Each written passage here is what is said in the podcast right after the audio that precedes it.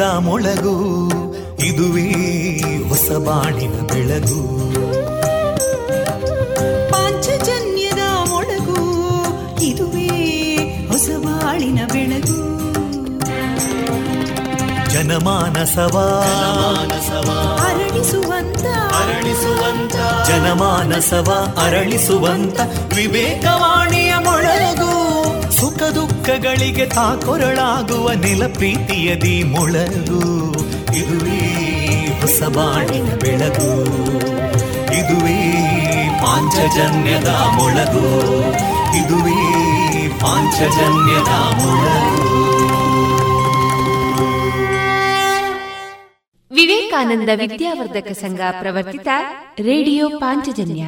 ಇದು ಜೀವ ಜೀವದ ಸ್ವರ ಸಂಚಾರ. ತೊಂಬತ್ತು ಬಿಂದು ಎಂಟು ಸ್ವರ ತರಾಂಗಗಳಲ್ಲಿ ಈ ಹೊತ್ತಿನ ಪ್ರಸಾರ ಕಾರ್ಯಕ್ರಮವನ್ನ ಆರಂಭಿಸುತ್ತಿದ್ದೇವೆ. ಆತ್ಮೀಯ ಶ್ರೋತೃ ಬಾಂಧವರಿಗೆ ರೇಡಿಯೋ ಪಾಂಚಜನ್ಯ ಸಮುದಾಯ ಬಾನುಲಿ ಕೇಂದ್ರ ಬಳಗದ ಪರವಾಗಿ ನಾನು ತೇಜಸ್ವಿನಿ ಮಾಡುವ ಪ್ರೀತಿಪೂರ್ವಕ ನಮಸ್ಕಾರಗಳು. ವಂದೇ ಮಾತರಂ. ವಂದೇ ಮಾತರಂ. सुजलां सुफलां मलयज शीतलां सस्यश्यामलां मातरं वन्दे मातरम् शुभ्रज्योत्स्ना पुलकितयामिनीं पुल्लकुसुमिता ध्रुमदळशोभिनी सुहासिनीं सुमधुरभाषिणीं सुखदां वरदां मातरं वन्दे मातरम् कोटिकोटिकण्ठा कलकलनिनादकराले कोटि कोटि भुजैदृता करकलवाले अबलां केनो मायेतो बले बहुबलधारिणीं नमामि तारिणीं रिपुदलवारिणी मातरं वन्दे मातरम् तुमि विद्या, तुम्हें धर्मा, तुम्हें हृदि तुम्हें मर्मा. त्वं प्राणा शरीरे, बाहुते तुम्हें मा शक्ति. हृदये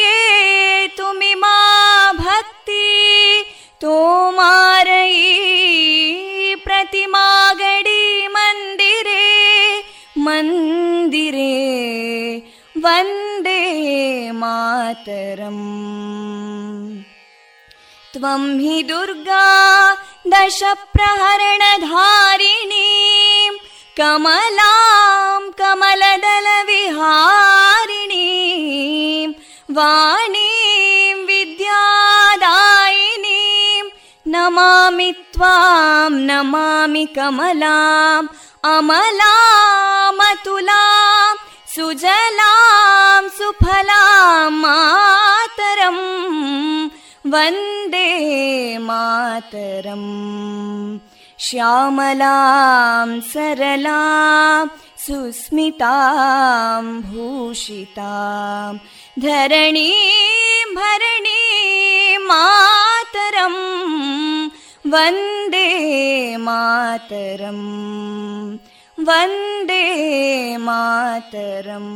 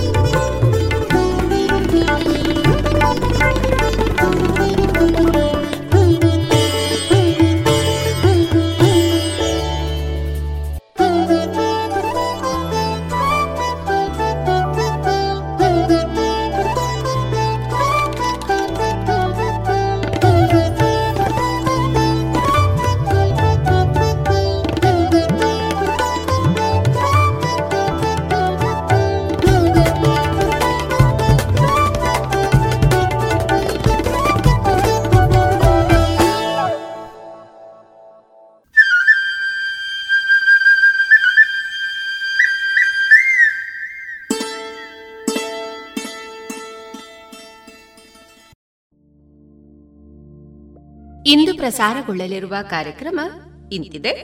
ಮೊದಲಿಗೆ ಭಕ್ತಿ ಗೀತೆಗಳು ಮಾರುಕಟ್ಟೆದಾರಣೆ ಸಾಹಿತ್ಯ ಸಮುನ್ನತಿ ಮೂರನೆಯ ಸರಣಿ ಕಾರ್ಯಕ್ರಮದಲ್ಲಿ ರಾಷ್ಟ್ರ ಪ್ರಶಸ್ತಿ ಪುರಸ್ಕೃತ ಶಿಕ್ಷಕರಾದ ಶ್ರೀಯುತ ಟಿ. ನಾರಾಯಣ ಭಟ್ ಅವರೊಂದಿಗಿನ ಮನದ ಮಾತುಕತೆಯ ಮುಂದುವರೆದ ಭಾಗ.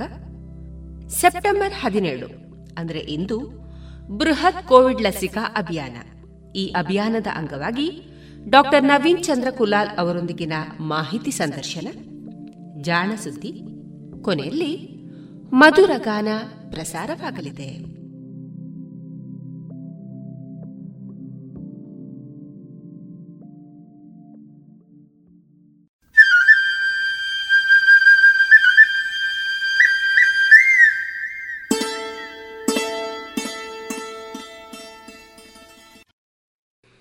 ಇದೀಗ ಮೊದಲಿಗೆ ಭಕ್ತಿ ಗೀತೆಗಳನ್ನ ಕೇಳೋಣ.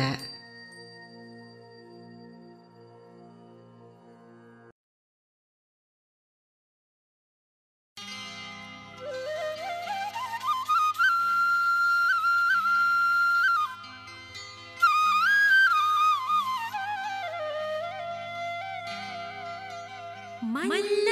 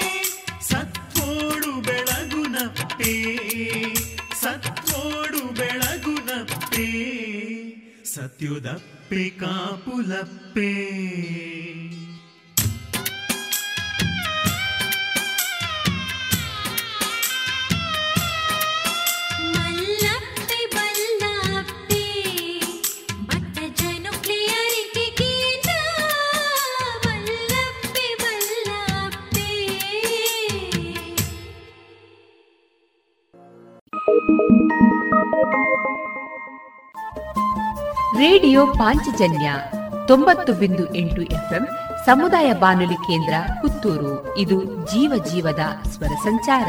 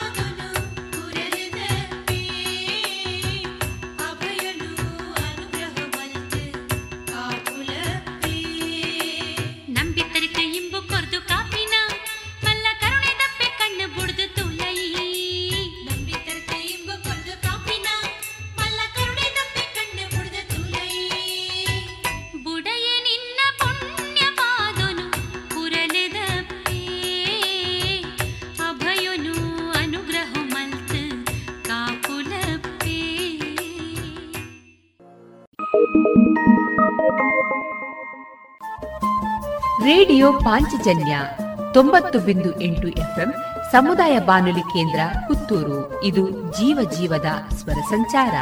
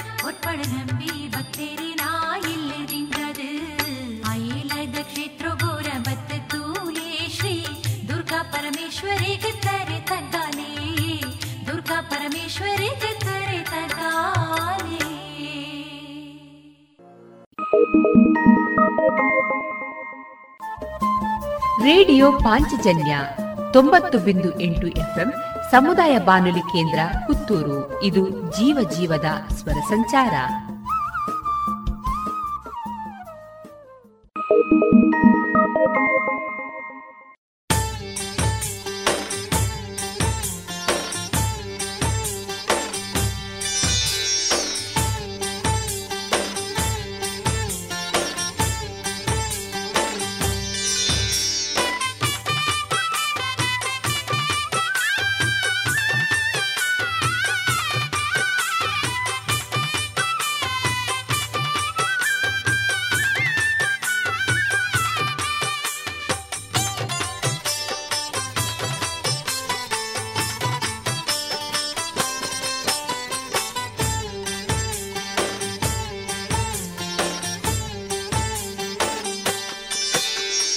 అల్పుల ఈ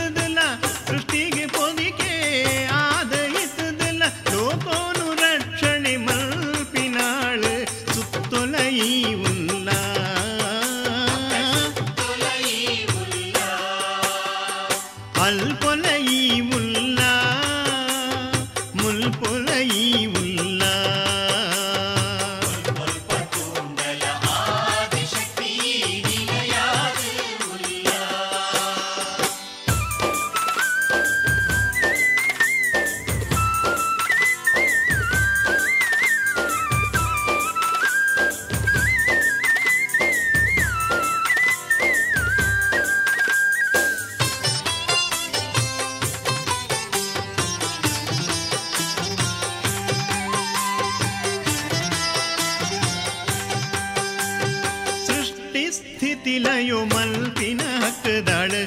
സൃഷ്ടിസ്ഥിതി ലയുമൽപിന ഹക്കതാൾ. പതിനാലു ലോ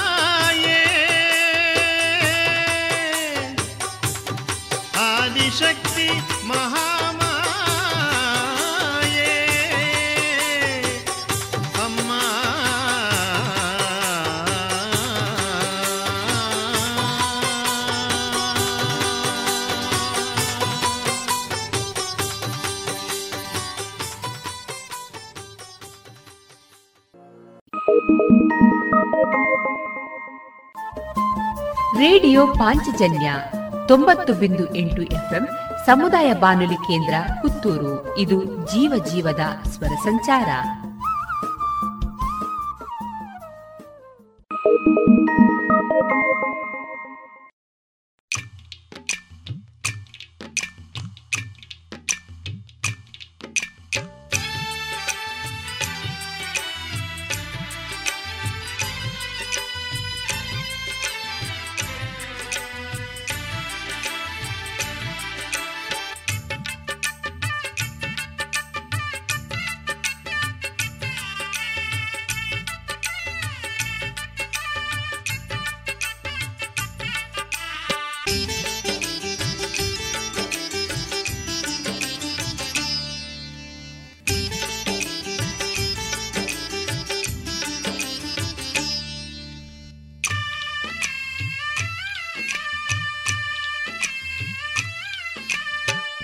పిచ్చి మోనిదయన్నమ్మ నిన్న మోనెని తామరి పూవమ్మ పేర్దంచి మనసుదయన్నమ్మ నిన్న మనసే పేరుద కడలమ్మ ஏத்து ஜல்முத சம்பந்தனோ தெரியந்து எங்கு அர்த்தக்ஷணுல நினன மதத்துது இப்ப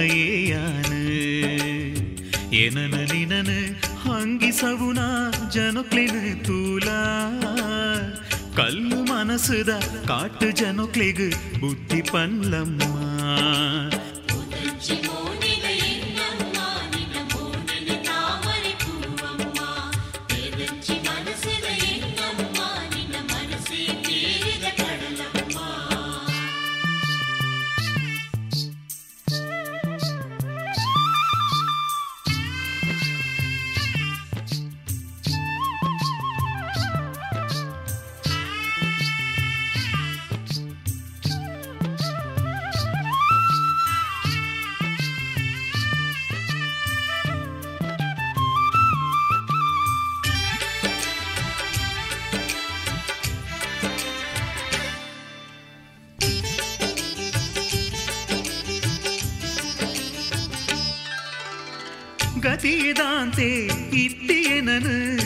ಮೋಕೆಡಿ ತೂಯ ನಿನ್ನ ನಿರಳುಡೆ ಆಶ್ರಯೋನು ಅಪ್ಪೇ ಕೊರಿಯ?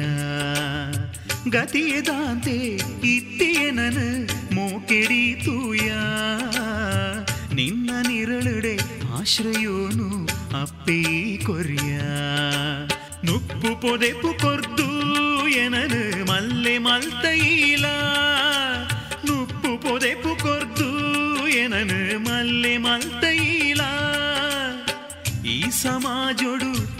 ದೇರ್ತು ಬದುಕುಲೆ ಕೊಮಲ್ತಾ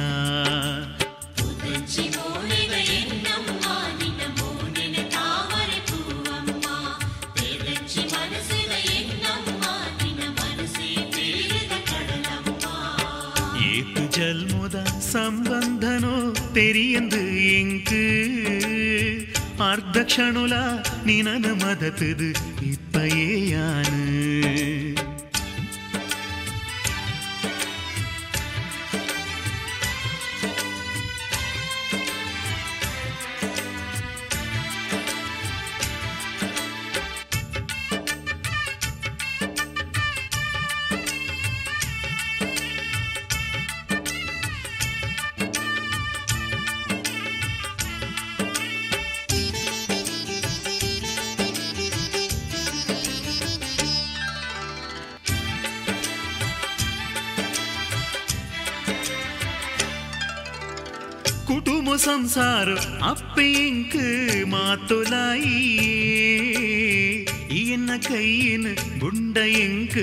ಗತಿಗೇರ್ಲ ಇಜ್ಜಿ ಕುಟುಂಬ ಸಂಸಾರ ಅಪ್ಪೆಂಕ್ ಮಾತೊಲಾಯಿ ಈನ ಕೈಯಿನ ಗುಂಡ ಎಂಕ್ ಗತಿಯೇರ್ಲ ಇಜ್ಜಿ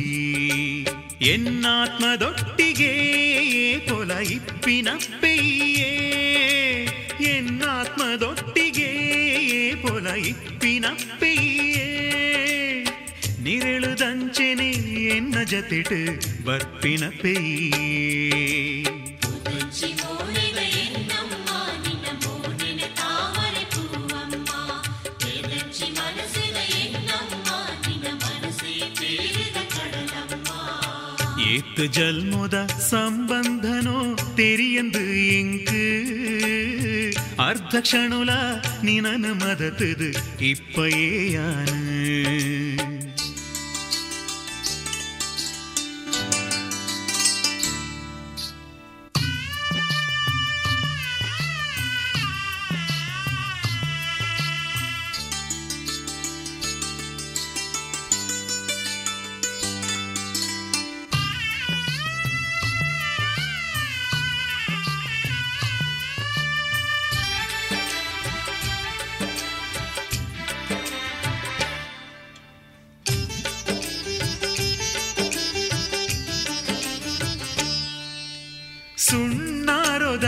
ಸಿರಿಬೂಡಿಡು ಬೆಳಗುನಾಪೇ ಎನ್ನ ಮನಸ್ಸಿಡು ಸಂತೋಷೊಡೆ ನಿಲೆಯಾತಿನಪ್ಪೇ ಸುಣ್ಣಾರೊದ ಸಿರಿಬೂಡಿಡು ಬೆಳಗುನಾಪೇ ಎನ್ನ ಮನಸ್ಸಿಡು ಸಂತೋಷೊಡೆ ನಿಲೆಯಾತಿನಪ್ಪೇ ಮದಪೈ ನಿನನು ಯಾನ ಅಪ್ಪೇ ಎನ್ನ ಜೂವೈಯೇ ಮದ ಪಯನಿನನು ಯಾನ ಅಪ್ಪೆ ಎನ್ನ ಜೂವಯ್ಯೇ ಉಸುಳು ಇತ್ತಿನ ಮುಟ್ಟ ನಿನ್ನ ಪಾದುನು ಬುಡಯೇ ಪೂತಂಚಿ ಮೋನೆದ ಎನ್ನಮ್ಮ ನಿನ್ನ ಮೋನೆನೆ ತಾಮರೆ ಪೂವಮ್ಮ தேர்தஞ்சி மனசுத என்னம்மா நின்ன மனசே பேருத கடலம்மா ஏத்து ஜல்முத சம்பந்தனோ தெரியந்து இங்கு അർദ്ധ ക്ഷണുല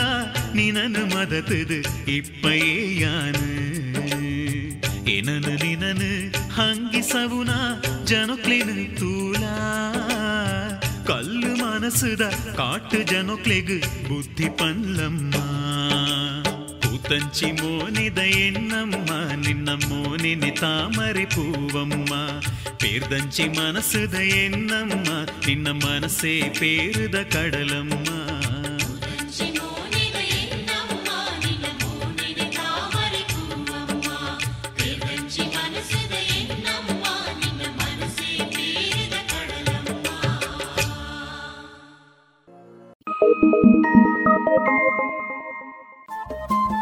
ರೇಡಿಯೋ ಪಾಂಚಜನ್ಯ ತೊಂಬತ್ತು ಬಿಂದು ಎಂಟು ಎಫ್ಎಂ ಸಮುದಾಯ ಬಾನುಲಿ ಕೇಂದ್ರ ಪುತ್ತೂರು. ಇದು ಜೀವ ಜೀವದ ಸ್ವರ ಸಂಚಾರ.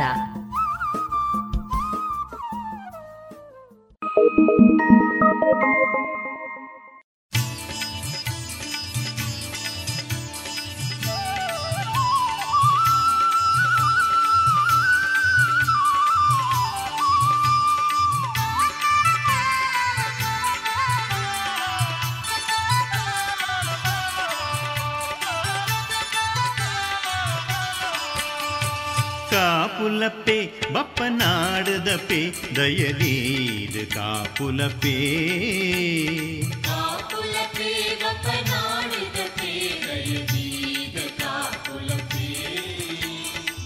ನಿನ್ನ ಪೊರ್ಲುದ ಕಾರ ಮುದೆಲುಗು ಅಡ್ಡ ಬೂರುದ ಅಪ್ಪೇ ಅಡ್ಡ ಬೂರುದ ಅಪ್ಪೇ காப்புலப்பே பப்ப நாடுதப்பே தயரீது காப்புலப்பே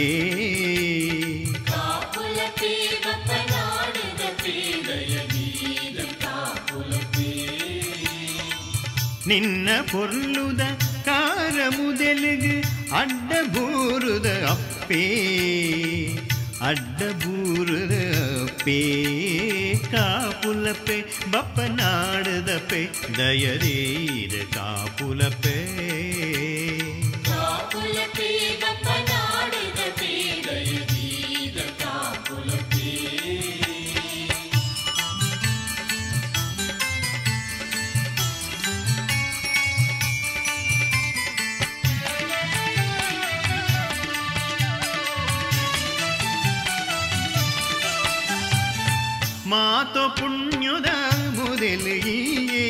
ಸತ್ಯದ ಬೊಲ್ಪುಲಯೇ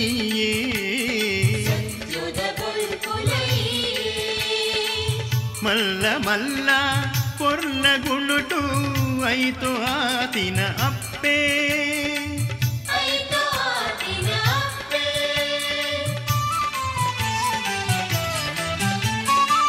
ಕಣ್ಣು ಮನಸ್ಸನು ದಿಂಜು ನಂಚಿನ ಶ್ರೀದೇವಿ ಪ್ರಭಾವತಿಯೇ ಕರುಣೆ ದಿಂಜಿನ ಮಲ್ಲ ಮನಸ್ಸುಡೆ ಒಲಿದು ಅಭಯ ಪುರ್ಲ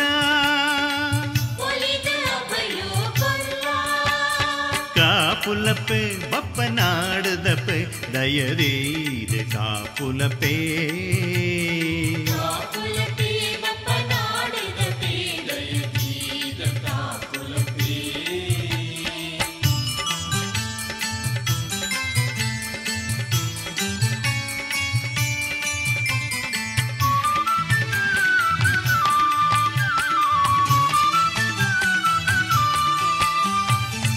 ಎಂಕ್ಲೆನ ಜೀವನ ಯಾತ್ರೆಡ್ ಜೊತೆಟ್ ಬತ್ತದ ಕಾಪುಲ ಅಪ್ಪೇ ಬದುಕಡೆದುರಾಪಿ ಸಾರ ಪರೀಕ್ಷೆಡ್ ರಕ್ಷಣೆ ಮಲ್ಪುಲ ಅಪ್ಪೇ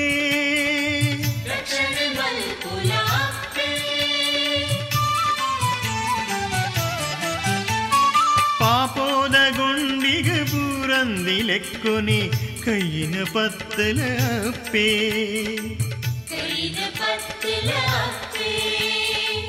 ಎಂಕ್ಲೆನ ಕಾಯೊನು ಎಂಕ್ಲೆನಾತ್ಮನು ಶುದ್ಧ ಮಲ್ತು ಕೊಲ್ಲಪ್ಪೇ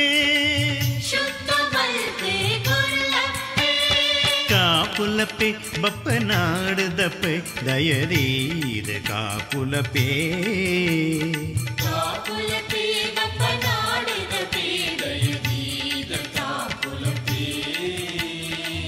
ನಿನ್ನ ಪೊರ್ಲುದ ಕಾರ ಮುದಲಿಗ ಅಡ್ಡ ಬೂರದ ಅಪ್ಪೇ ಅಡ್ಡ ಬೂರದ ಅಪ್ಪೇ ಕಾಪುಲಪೇ ಬಪ್ಪನಾಡದಪೇ ದಯದೀದ ಕಾಪುಲಪೇ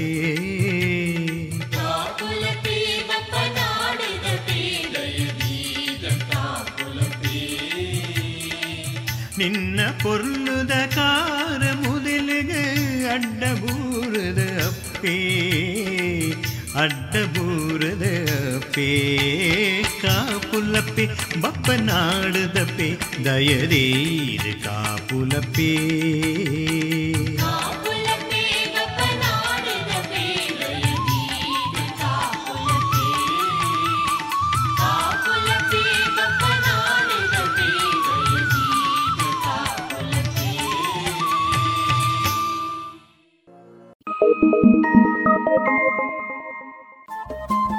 ರೇಡಿಯೋ ಪಾಂಚಜನ್ಯ ತೊಂಬತ್ತು ಬಿಂದು ಎಂಟು ಎಫ್ಎಂ ಸಮುದಾಯ ಬಾನುಲಿ ಕೇಂದ್ರ ಪುತ್ತೂರು. ಇದು ಜೀವ ಜೀವದ ಸ್ವರ ಸಂಚಾರ.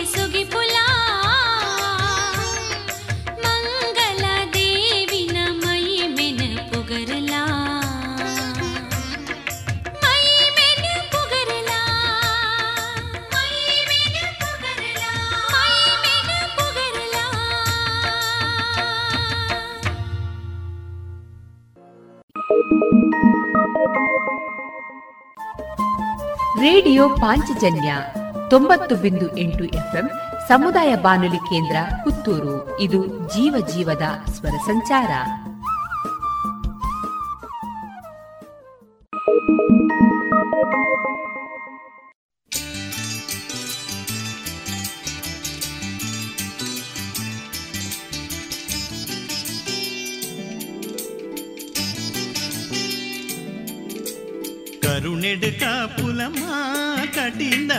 ಅಪ್ಪೆ ಭ್ರಾಮರಿಯೇ ಪೊರ್ಲುದ ನಂದಿನಿ ತುದೆತ ನಡುಟು ಹುಲ್ದಿನ ಶ್ರೀ ಗೌರಿ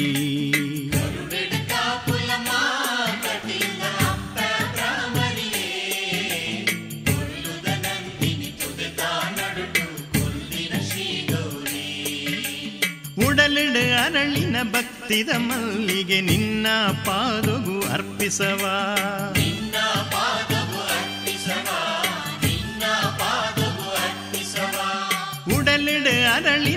ಅರಳಿನ ಮಲ್ಲಿಗೆ ನಿನ್ನ ಪಾದುಗು ಅರ್ಪಿಸವ.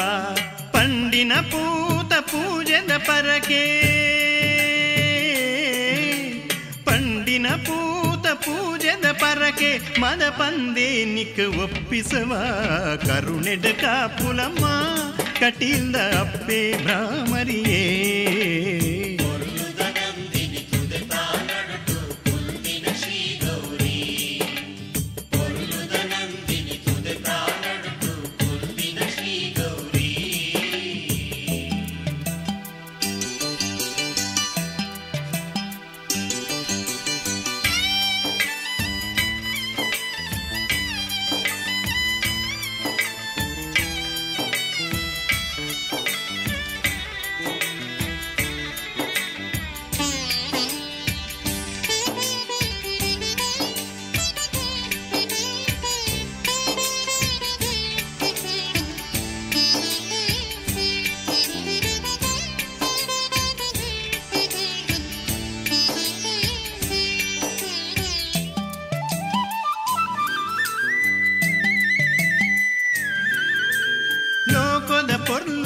ತಮೆರ್ ಕಟಿಲೆಡೆ ಇತ್ತಿನ ಸತ್ಯದ ಮುತ್ತುಲ ಈಲ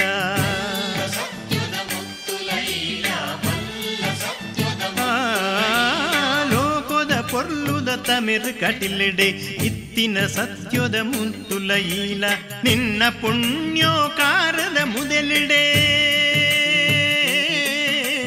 ನಿನ್ನ ಪುಣ್ಯೋಕಾರದ ಶರಣಾಯೋ ಕರುಣೆಡ ಕಾಪುಲಮ್ಮ ಕಟಿಲ್ದ ಅಪ್ಪೆ ಭ್ರಾಮರಿಯೇ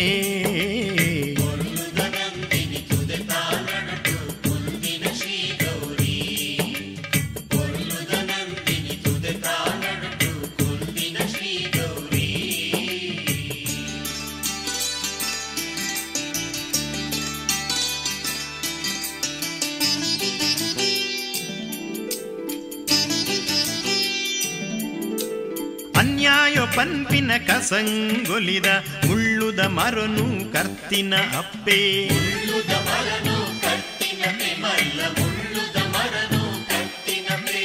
ಅನ್ಯಾಯ ಪನ್ಪಿನ ಕಸಂಗೊಲಿದ ಮುಳ್ಳುದ ಮರನು ಕರ್ತಿನ ಅಪ್ಪೆ. ಪುಣ್ಯದ ಫಲನೆ ಲೋಕವು ಕೊರ್ಪಿನ.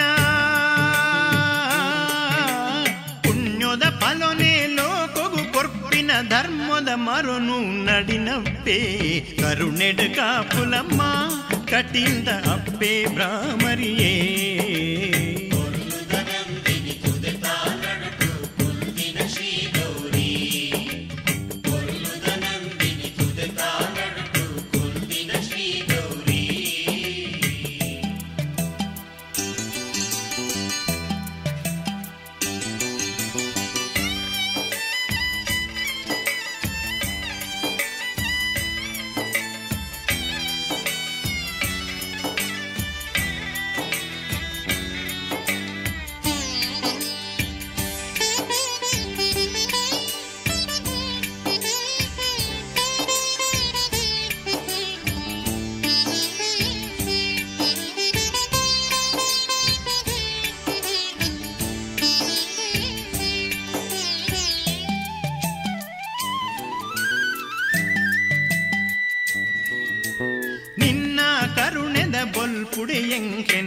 ಬದುಕನ್ನು ಬೆಳಗದು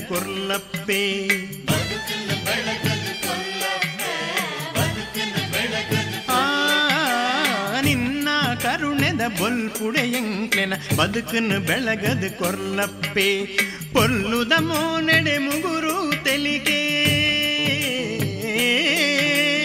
ಪೊಲ್ಲುದ ಮೋನೆಡೆ ಮುಗುರು ತೆಲಿಕೆ ಮೆಂಚು ನಂಚಿನ ಓ ಅಪ್ಪೆ. ಕರುಣೆಡ ಕಾಪುಲಮ್ಮ ಕಟಿಲ್ದ ಅಪ್ಪೆ ಭ್ರಾಮರಿಯೇ ಪೊರ್ಲುದ ನಂದಿನಿ ತುದೆತ ನಡುಟು ಕುಲ್ದಿನ ಶ್ರೀ ಗೌರಿ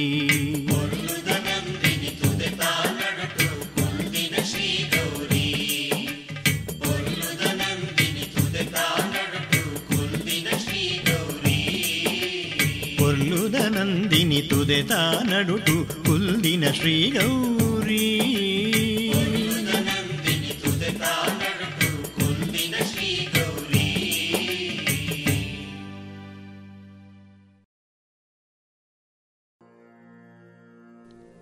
ಇದುವರೆಗೆ ಭಕ್ತಿ ಗೀತೆಗಳನ್ನ ಕೇಳಿದಿರಿ.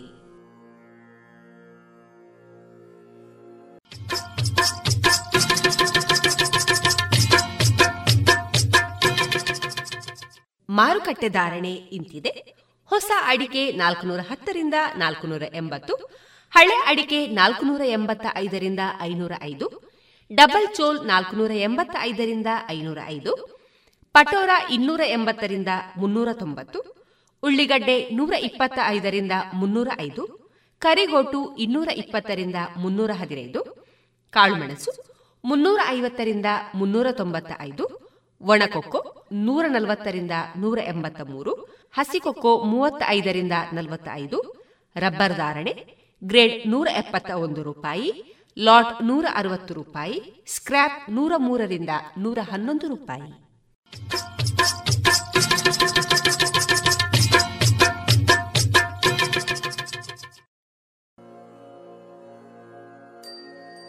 ಇನ್ನು ಮುಂದೆ ಕೇಳಿ ಸಾಹಿತ್ಯ ಸಮುನ್ನತಿ, ಮೂರನೆಯ ಸರಣಿ ಕಾರ್ಯಕ್ರಮದಲ್ಲಿ ರಾಷ್ಟ್ರ ಪ್ರಶಸ್ತಿ ಪುರಸ್ಕೃತ ಶಿಕ್ಷಕರಾದ ಶ್ರೀಯುತ ಟಿ. ನಾರಾಯಣ ಭಟ್ ಅವರೊಂದಿಗಿನ ಮನದ ಮಾತುಕತೆಯ ಮುಂದುವರೆದ ಭಾಗ ಹನ್ನೊಂದು.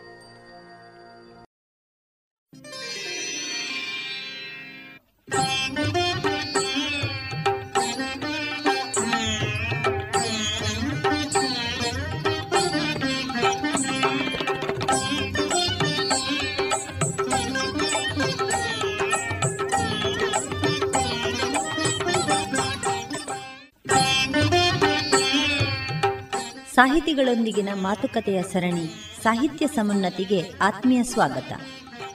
ಸಾಹಿತಿಗಳು ತಮ್ಮ ಬದುಕು, ಬರಹ ಮತ್ತು ಸಾಮುದಾಯಿಕ ಜವಾಬ್ದಾರಿಗಳನ್ನು ಶ್ರೋತೃಗಳೊಂದಿಗೆ ಹಂಚಿಕೊಳ್ಳುವ ಕಾರ್ಯಕ್ರಮವೇ ಸಾಹಿತ್ಯ ಸಮುನ್ನತಿ.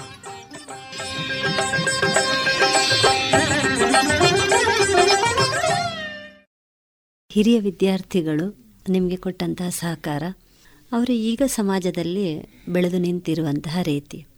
ಈಗ ಒಬ್ಬ ವಿದ್ಯಾರ್ಥಿ, ಅವನು ವಿದ್ಯಾರ್ಥಿ ದೆಸೆಯಲ್ಲಿ ಕಲಿತಾ ಹೋಗಿ ಅನಂತರದ ದಿನಗಳಲ್ಲಿ ಅವನು ಬದುಕನ್ನು ಕಟ್ಟಿಕೊಂಡು ಅವನ ಜೀವನದಲ್ಲಿ ಅವನು ಏನೋ ಒಂದು ಸಾಧನೆ ಮಾಡಿ ಮುಂದೆ ಬಂದಿರ್ತಾನೆ.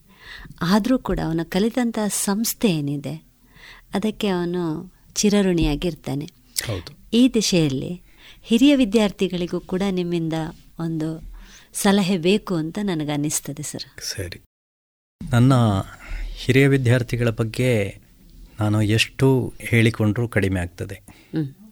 ನನ್ನ ದೊಡ್ಡ ಸಂಪತ್ತು ಯಾರು ಅಂತ ಕೇಳಿದರೆ ಹಿರಿಯ ವಿದ್ಯಾರ್ಥಿಗಳು ಮತ್ತು ಅವರ ತಂದೆ ತಾಯಿ. ಹಿರಿಯ ವಿದ್ಯಾರ್ಥಿಗಳು ಅಂತಂದರೆ ನಾನು ಕೆಲಸಕ್ಕೆ ಸೇರಿದಾಗಲೇ ಸೇರಿದಂಥ ವಿದ್ಯಾರ್ಥಿಗಳಿಂದ ಹಿಡಿದು ನಿನ್ನೆ ಮೊನ್ನೆಯವರೆಗಿನವರು ಕೂಡ ನನ್ನನ್ನಷ್ಟು ಪ್ರೀತಿಸ್ತಾರೆ. ನನ್ನ ಹಿರಿಯ ವಿದ್ಯಾರ್ಥಿಗಳಿಗೆ ಇವತ್ತು ಮಕ್ಕಳಿದ್ದಾರೆ. ಅವರ ವಯಸ್ಸು ಐವತ್ತು ದಾಟಿದೆ.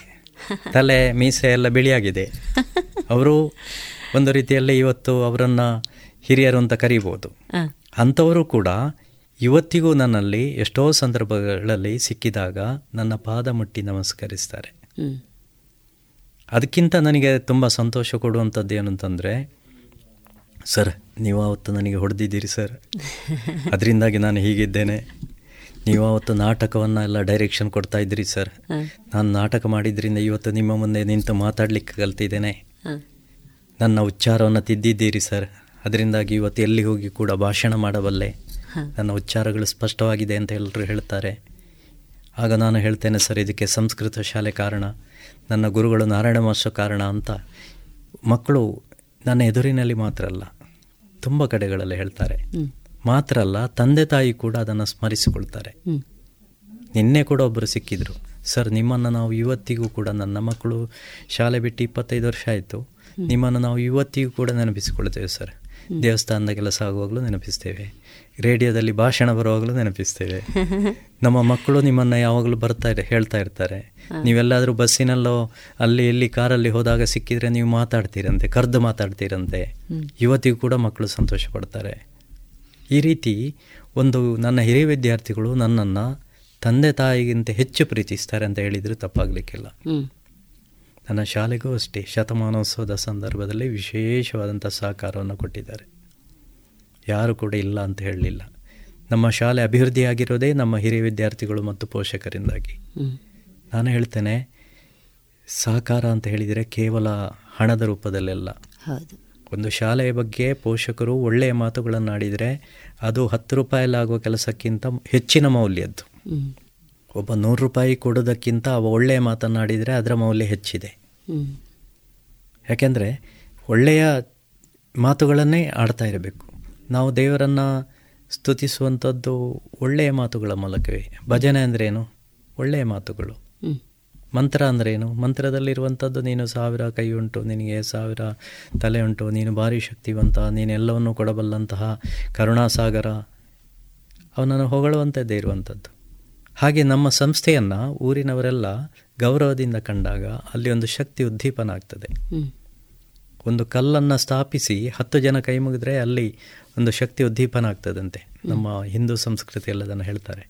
ಹಾಗೆ ಊರಿನವರೆಲ್ಲ ಅದು ಒಳ್ಳೆಯ ಶಾಲೆ ಒಳ್ಳೆಯ ಶಾಲೆ ಅವರು ಒಳ್ಳೆಯ ಶಿಕ್ಷಕರು ಒಳ್ಳೆಯ ಶಿಕ್ಷಕರು ಅಂತ ಹೇಳ್ತಾ ಇದ್ದಾಗೆ ಅವನಲ್ಲಿ ಒಳ್ಳೆಯ ಗುಣಗಳು ಸೇರಿ ಹೋಗ್ತದೆ. ಜವಾಬ್ದಾರಿಯು ಜವಾಬ್ದಾರಿಯು ಹೆಚ್ಚುತ್ತದೆ.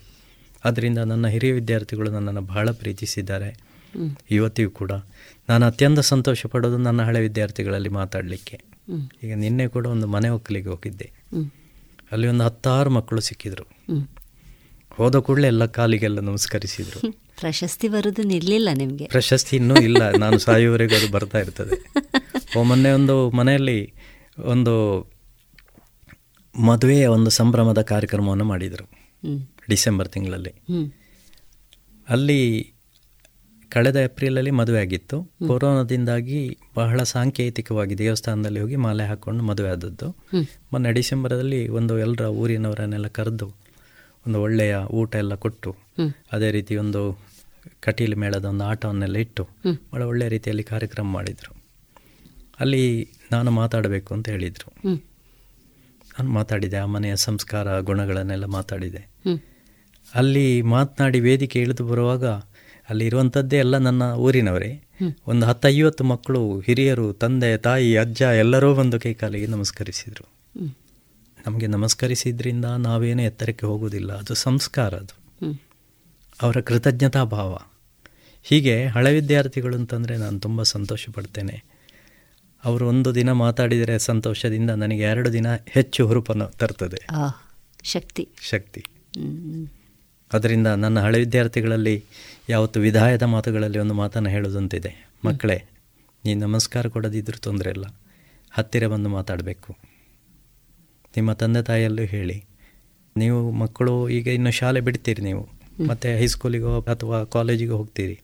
ಆದರೆ ನಮ್ಮ ನಿಮ್ಮ ಬಾಂಧವ್ಯ ಇಲ್ಲಿಗೆ ಕೊನೆಗೊಳ್ಳೋದಿಲ್ಲ ನಾನು ಇವತ್ತಿಗೂ ಕೂಡ ಹಿಂದೆ ಬಂದಂತಹ ವಿದ್ಯಾರ್ಥಿಗಳ ತಂದೆ ತಾಯಿ ಸಿಕ್ಕಿದರೆ ಮಗ ಹೇಗಿದ್ದಾನೆ ಅಂತ ಕೇಳ್ತೇನೆ. ತುಂಬ ಸಂತೋಷ ಪಡ್ತಾರೆ. ಹೀಗೆ ಇಂಥ ಒಂದು ಬಾಂಧವ್ಯವನ್ನು ನಾವು ಪೋಷಕರ ಜೊತೆಗೆಲ್ಲ ಉಳಿಸಿಕೊಂಡಾಗ ಹಿರಿಯ ವಿದ್ಯಾರ್ಥಿಗಳ ಜೊತೆಗೆ ಇರಿಸಿಕೊಂಡಾಗ ನಮ್ಮ ಸಂಸ್ಥೆಯು ಬೆಳೀತದೆ ನಮ್ಮ ಶಿಕ್ಷಕ ಎನ್ನುವಂಥ ಹುದ್ದೆಗೆ ಒಂದು ಪವಿತ್ರತೆ ಹೆಚ್ಚಾಗ್ತದೆ ಮೌಲ್ಯ ಹೆಚ್ಚುತ್ತದೆ. ವೃತ್ತಿ ಪ್ರವೃತ್ತಿ ಬದುಕು ನಿಮಗೆ ತಂದುಕೊಟ್ಟಂತಹ ತೃಪ್ತಿ ಅಥವಾ ನೀವು ಕಂಡುಕೊಂಡಂತಹ ತೃಪ್ತಿ? ವೃತ್ತಿ ಸಂತೋಷ ನೀಡಿದೆ ಇದಕ್ಕಿಂತ ಇನ್ನು ಒಬ್ಬ ಒಂದು ಹಳ್ಳಿ ಮೇಷ್ಟ್ರಾಗಿದ್ದು ನನಗೆ. ಇದಕ್ಕಿಂತ ಇನ್ನು ಸಂತೋಷ ಕೊಡುವಂಥದ್ದು ಬೇರೇನಿಲ್ಲ. ನನಗೆ ಸಿಕ್ಕಬೇಕಾದಂಥ ಸ್ಥಾನ ಮಾನ ಎಲ್ಲವೂ ಸಿಕ್ಕಿದೆ. ಪೋಷಕರಿಂದ ಇಲಾಖೆಯಿಂದ ಸಿಗಬೇಕಾದಂಥ ಗೌರವಗಳು ಪ್ರಶಸ್ತಿಗಳು ಎಲ್ಲವೂ ಸಿಕ್ಕಿದೆ. ನಿರಾತಂಕವಾಗಿ ನನ್ನ ಸೇವೆ ನಲವತ್ತು ವರ್ಷಗಳವರೆಗೆ ಮಾಡಲಿಕ್ಕೆ ಆ ದೇವರು ಶಕ್ತಿ ಕೊಟ್ಟಿದ್ದಾನೆ. ಆರೋಗ್ಯವನ್ನು ಕೊಟ್ಟಿದ್ದಾನೆ. ಎಷ್ಟೋ ಸಂದರ್ಭಗಳಲ್ಲಿ ಆರೋಗ್ಯ ಕೈ ಕೊಡೋದು ಅಂತ ಇದೆ. ವೆಹಿಕಲ್ನ ಟೈರ್ ಪಂಚರ್ ಆದಾಗೆ. ದೇವರು ಅದನ್ನು ಮಾಡಲಿಲ್ಲ ನನಗೆ. ದೇವರ ಆರೋಗ್ಯವನ್ನು ಚೆನ್ನಾಗಿ ಕೊಟ್ಟಿದ್ದಾನೆ. ಪ್ರವೃತ್ತಿ. ಪಾಠ ಮಾಡಬೇಕಾದ್ದು ನನ್ನ ಕರ್ತವ್ಯ. ಅದಕ್ಕೆ ಒಂದಿಷ್ಟು ಲೋಪವನ್ನು ಉಂಟು ಮಾಡಲಿಲ್ಲ. ನಾನು ಬೆಳಿಗ್ಗೆ ಎಂಟು ಗಂಟೆಗೆ ಶಾಲೆಗೆ ಹೋದರೆ ಸಂಜೆ ಐದು ಗಂಟೆವರೆಗೆ ಶಾಲೆಯಲ್ಲಿದ್ದು. ನನ್ನೆಲ್ಲ ಪ್ರವೃತ್ತಿಗಳು ಐದು ಗಂಟೆಯ ನಂತರದ್ದು. ಅಥವಾ ಎಂಟು ಗಂಟೆಗಿಂತ ಮೊದಲಿದ್ದು. ಅಥವಾ ರಜಾ ದಿನಗಳಲ್ಲಿ. ನಾನು ಎಲ್ಲ ಧಾರ್ಮಿಕ ಸೇವೆಗಳನ್ನು ಮಾಡುವಾಗಲೂ ಆ ಒಂದು ಸಮಯದ ಪ್ರಜ್ಞೆ ನನ್ನಲ್ಲಿ ಇತ್ತು ಯಾವತ್ತೂ ಕೂಡ. ರಜಾದಿನಗಳು ಅಥವಾ ಐದು ಗಂಟೆಯ ನಂತರ ಅಥವಾ ಎಂಟು ಗಂಟೆಯ ಮೊದಲು. ನಾನು ಸಾಮಾಜಿಕ ಸೇವೆಗಳಲ್ಲಿ ಹೋಗುವಾಗ ನಾನೊಂದು ಮಾತನ್ನು ಹೇಳ್ತೇನೆ. ನಾವು ಮೀಟಿಂಗ್ ಮಾಡೋದಿದ್ರೆ ಐದು ಗಂಟೆಯ ನಂತರವೇ ಮಾಡಬೇಕು. ಅದಕ್ಕೆ ಮೊದಲು ಮಾಡೋದಿದ್ರೆ ನನ್ನಿಂದ ಸಾಧ್ಯ ಇಲ್ಲ ಇದಕ್ಕೆ ಬರಲಿಕ್ಕೆ ಅಂತ. ಈ ರೀತಿ ವೃತ್ತಿಗೂ ನಾನು ಸರಿಯಾದಂಥ ಗೌರವವನ್ನು ಕೊಟ್ಟಿದ್ದೇನೆ. ಅಲ್ಲಿ ತೃಪ್ತಿ ಇದೆ. ಯಾವಾಗ ವೃತ್ತಿಯನ್ನು ನಾವು ಚೆನ್ನಾಗಿ ಪೂರೈಸುವುದಿಲ್ಲ ಅದಕ್ಕೆ ಸ್ಥಾನ ಅದಕ್ಕೆ ಕೊಡಬೇಕಾದಂಥ ಗೌರವವನ್ನು ಕೊಡೋದಿಲ್ಲ ಅದರಲ್ಲಿ ನಮ್ಮಲ್ಲಿ ಪಾಪ ಪ್ರಜ್ಞೆ ಕಾಡಿದರೆ ನಮಗೆ ಸಾಯುವ ಕಾಲಕ್ಕೆ ಅದೇ ಮನಸ್ಸಿನಲ್ಲಿ ಕೊರಗುಂಟಾಗ್ತದೆ. ನಾನು ನನ್ನ ಕೆಲಸವನ್ನು ಸರಿಯಾಗಿ ಮಾಡಲಿಲ್ಲ ಅಂತ. ಅನಂತರಾಮರಾಯರ ನನ್ನ ಒಂದು ರೀತಿ ಗಾಡ್ ಫಾದರ್ ಇದ್ದಾಗೆ ಅವರು ಒಂದು ಮಾತನ್ನು ಹೇಳ್ತಾ ಇದ್ರು. ನಾರಾಯಣ ಭಟ್ರೆ ನಿಮಗೆ ದೇವರೊಂದು ಹೆಡ್ ಮಾಸ್ಟ್ರು ಅಂತ ಒಂದು ಸ್ಥಾನವನ್ನು ಕೊಟ್ಟಿದ್ದಾನೆ. ಹೆಡ್ ಮಾಸ್ಟರ್ ಆಗಿದ್ದು ನೀವು ಎಷ್ಟು ಸಾಧ್ಯ ಉಂಟೋ ಅಷ್ಟು ಒಳ್ಳೆಯ ಕೆಲಸವನ್ನು ಮಾಡಿ ನಿಮ್ಮ ಗ್ರಾಹಕರಿಗೆ ಅಂದರೆ ಪೋಷಕರಿಗೆ ಯಾವ ಸಂದರ್ಭದಲ್ಲಿ ಕಾಯಿಸಬಾರ್ದು ಕೆಟ್ಟ ಮಾತುಗಳನ್ನು ಆಡಬಾರ್ದು ಅವರಿಗೆ ನಿಮ್ಮಿಂದ ಏನಾಗಬೇಕು ಅದನ್ನು ಮ್ಯಾಕ್ಸಿಮಮ್ ಆಗಿ ಅವರು ಕೇಳಿದ ತಕ್ಷಣ ನಾವು ಅದನ್ನು ಮಾಡಿಕೊಡಬೇಕು. ನಿಮಗೆ ದೇವರು ಕೊಟ್ಟ ಅವಕಾಶವನ್ನು ಸದ್ಬಳಕೆ ಮಾಡಿದರೆ ಮಾತ್ರ ನಮ್ಮನ್ನು ದೇವರು ಮೆಚ್ಚುತ್ತಾನೆ ಅಂತ ಒಂದು ಮಾತನ್ನು ಹೇಳಿದ್ದರು ನಾನು ಅದನ್ನು ಯಾವಾಗಲೂ ಮಾಡ್ತಾ ಇದ್ದೆ. ಒಬ್ಬರು ಹಿರಿಯ ಶಿಕ್ಷಕರು ಹೇಳಿದ್ದರು ನಾರಾಯಣ ಭಟ್ರೆ ಸರ್ಟಿಫಿಕೇಟಿಗೆ ಯಾರಾದರೂ ಬಂದರೆ ಅದೇ ದಿನ ಕೊಡಬಾರ್ದು. ಎರಡು ದಿನ ಕಾಯಿಸ್ಬೇಕು. ಕಾಯಿಸ್ಬೇಕು. ಆಗ ನಮ್ಮ ಪವರ್ ಗೊತ್ತಾಗ್ತದೆ. ಈ ರೀತಿ ಹೇಳಿದಂತ ಒಬ್ರು ನನ್ನ ಪವರ್ ತೋರಿಸ್ಲಿಕ್ಕೆ ಇರೋದು ಆಚಾರ್ಯ ಹಾಗೆ ಹೇಳಿದವರು ಇದ್ದಾರೆ ಹೀಗೆ ಹೇಳಿದವರು ಇದ್ದಾರೆ. ನಾನು ಇದರಿಂದ ಹೆಚ್ಚು ತೃಪ್ತಿಪಟ್ಟದ್ದು ಅನಂತರಾಮರಾಯರು ಹೇಳಿದ ಮಾತಿನಿಂದ. ಖಂಡಿತ. ನೀವು ನನ್ನ ಶಾಲೆಗೆ ನಾನೊಂದು ಬೋರ್ಡನ್ನು ಹಾಕ್ತಿದ್ದೆ. ಇಷ್ಟು ಹೊತ್ತಿಗೆ ಮಾತ್ರ ಬನ್ನಿ ಸರ್ಟಿಫಿಕೇಟಿಗೆ ಅಂತ ಹಾಕ್ತಿದ್ದೆ. ನಾನು ಕ್ಲಾಸ್ ಬಿಟ್ಟು ಬಂದವರಿಗೆ ನಾನು ಸರ್ಟಿಫಿಕೇಟನ್ನು ಕೊಡ್ತಾ ಇದ್ದರೆ ಅಲ್ಲಿ ಮಕ್ಕಳಿಗೆ ಕೊರತೆ ಉಂಟಾಗ್ತದೆ. ಪಾಠವನ್ನು ಮಾಡಬೇಕು ಸರ್ಟಿಫಿಕೇಟನ್ನು ಕೊಡಬೇಕು. ಹಾಗಿರುವಾಗ ಅವರು ಕೂಡ ಅದನ್ನು ಸ್ವಲ್ಪ ತಿಳ್ಕೊಳ್ಬೇಕಾಗ್ತದೆ. ಆ ರೀತಿ ನನ್ನ ಜೊತೆಗೆ ಅವರು ಸಹಕರಿಸ್ತಾ ಇದ್ದರು ಯಾವತ್ತು ರಜಾ ದಿನಗಳಲ್ಲಿ ಕೂಡ ಅಗತ್ಯ ಬಿದ್ದಾಗ ಹೋಗಿ ಗ್ರಾಮೀಣ ಅಭ್ಯರ್ಥಿ ಇತ್ಯಾದಿ ಸರ್ಟಿಫಿಕೇಟ್ಗಳನ್ನು ಕೊಟ್ಟದ್ದಿದೆ. ನನ್ನ ಕಾರಲ್ಲೇ ಅವರನ್ನು ಕರ್ಕೊಂಡೋಗಿ ನಾನು ಕೊಟ್ಟದ್ದು ಇದೆ. ಅದರಿಂದ ನನಗೆ ನನ್ನ ಸೇವೆಯಲ್ಲಿ ನನಗೆ ತೃಪ್ತಿ ಇದೆ. ಇನ್ನು ಅದಕ್ಕೆ ನಾನು ಯಾವುದೇ ಕೊರತೆಯನ್ನು ಉಂಟು ಮಾಡಲಿಲ್ಲ. ಪ್ರವೃತ್ತಿಯಲ್ಲಿ ನನಗೆ ಸಿಕ್ಕ ಅವಕಾಶಗಳು ಬಹುಶಃ ಯಾವ ಶಿಕ್ಷಕನಿಗೂ ಸಿಕ್ಕಿರಲಿಕ್ಕಿಲ್ಲ. ಅಷ್ಟು ವಿಶಾಲವಾದಂಥ ಅವಕಾಶಗಳು ಸಿಕ್ಕಿತು. ಶಾಲೆ ದೇವಸ್ಥಾನ ಊರು ಸಂಘಟನೆ ಸಾಹಿತ್ಯ ಇನ್ನು ಇಂಥ ಚರ್ಚಾ ಸ್ಪರ್ಧೆಗಳು ಇನ್ನಿಂತಹ ಭಾಷಣಗಳು ಸಮಾಜ ಸೇವೆಗಳು ಎಲ್ಲ ರೀತಿಯ ಅವಕಾಶಗಳು ಕೂಡ ನನಗೆ ಸಿಕ್ಕಿದೆ. ಈ ಸಿಕ್ಕಿದ್ದನ್ನು ಆರೋಗ್ಯ ಚೆನ್ನಾಗಿದ್ದರಿಂದ ನಾನು ಇದನ್ನು ಸದ್ಬಳಕೆ ಮಾಡಿಕೊಂಡಿದ್ದೇನೆ. ನನಗೆ ಸಿಕ್ಕಬೇಕಾದಂಥ ಎಲ್ಲ ರೀತಿಯ ಗೌರವ, ಸ್ಥಾನ, ಮಾನಗಳು ಸಿಕ್ಕಿದೆ. ಕೊಟ್ಟಂತಹ ಎಲ್ಲರಿಗೂ ಕೂಡ ನಾನು ಕೃತಜ್ಞತೆಯನ್ನು ಸಲ್ಲಿಸ್ತೇನೆ. ಈ ಸರಣಿ ಕಾರ್ಯಕ್ರಮದ ಸಂಯೋಜನೆ ಆಶಾ ಬೆಳ್ಳಾರೆ. ಕೇಳುಗರೆ, ತಮ್ಮ ಅನಿಸಿಕೆ, ಅಭಿಪ್ರಾಯಗಳನ್ನು ವಾಟ್ಸ್ಆಪ್ ಮೂಲಕ ಕಳುಹಿಸಿ. ಒಂಬತ್ತು ನಾಲ್ಕು ಎಂಟು ಸೊನ್ನೆ, ಎರಡು ಐದು ಸೊನ್ನೆ, ಒಂದು ಸೊನ್ನೆ ಒಂದು. ಮತ್ತೊಮ್ಮೆ, ಒಂಬತ್ತು ನಾಲ್ಕು ಎಂಟು ಸೊನ್ನೆ, ಎರಡು ಐದು ಸೊನ್ನೆ ಒಂದು ಸೊನ್ನೆ ಒಂದು.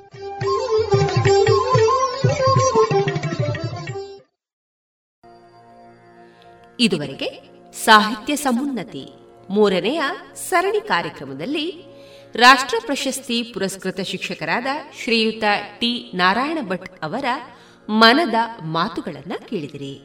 ಇನ್ನು ಮುಂದುವರೆದ ಮಾತುಕತೆ ಮುಂದಿನ ಶುಕ್ರವಾರದ ಸಂಚಿಕೆಯಲ್ಲಿ ಕೇಳೋಣ.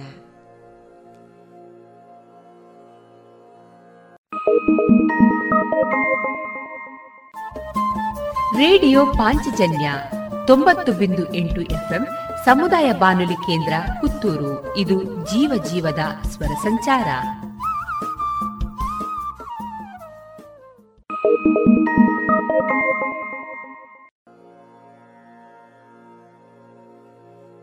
ಸೆಪ್ಟೆಂಬರ್ ಹದಿನೇಳು ಅಂದ್ರೆ ಇಂದು ಕೋವಿಡ್ ಲಸಿಕಾ ಅಭಿಯಾನ.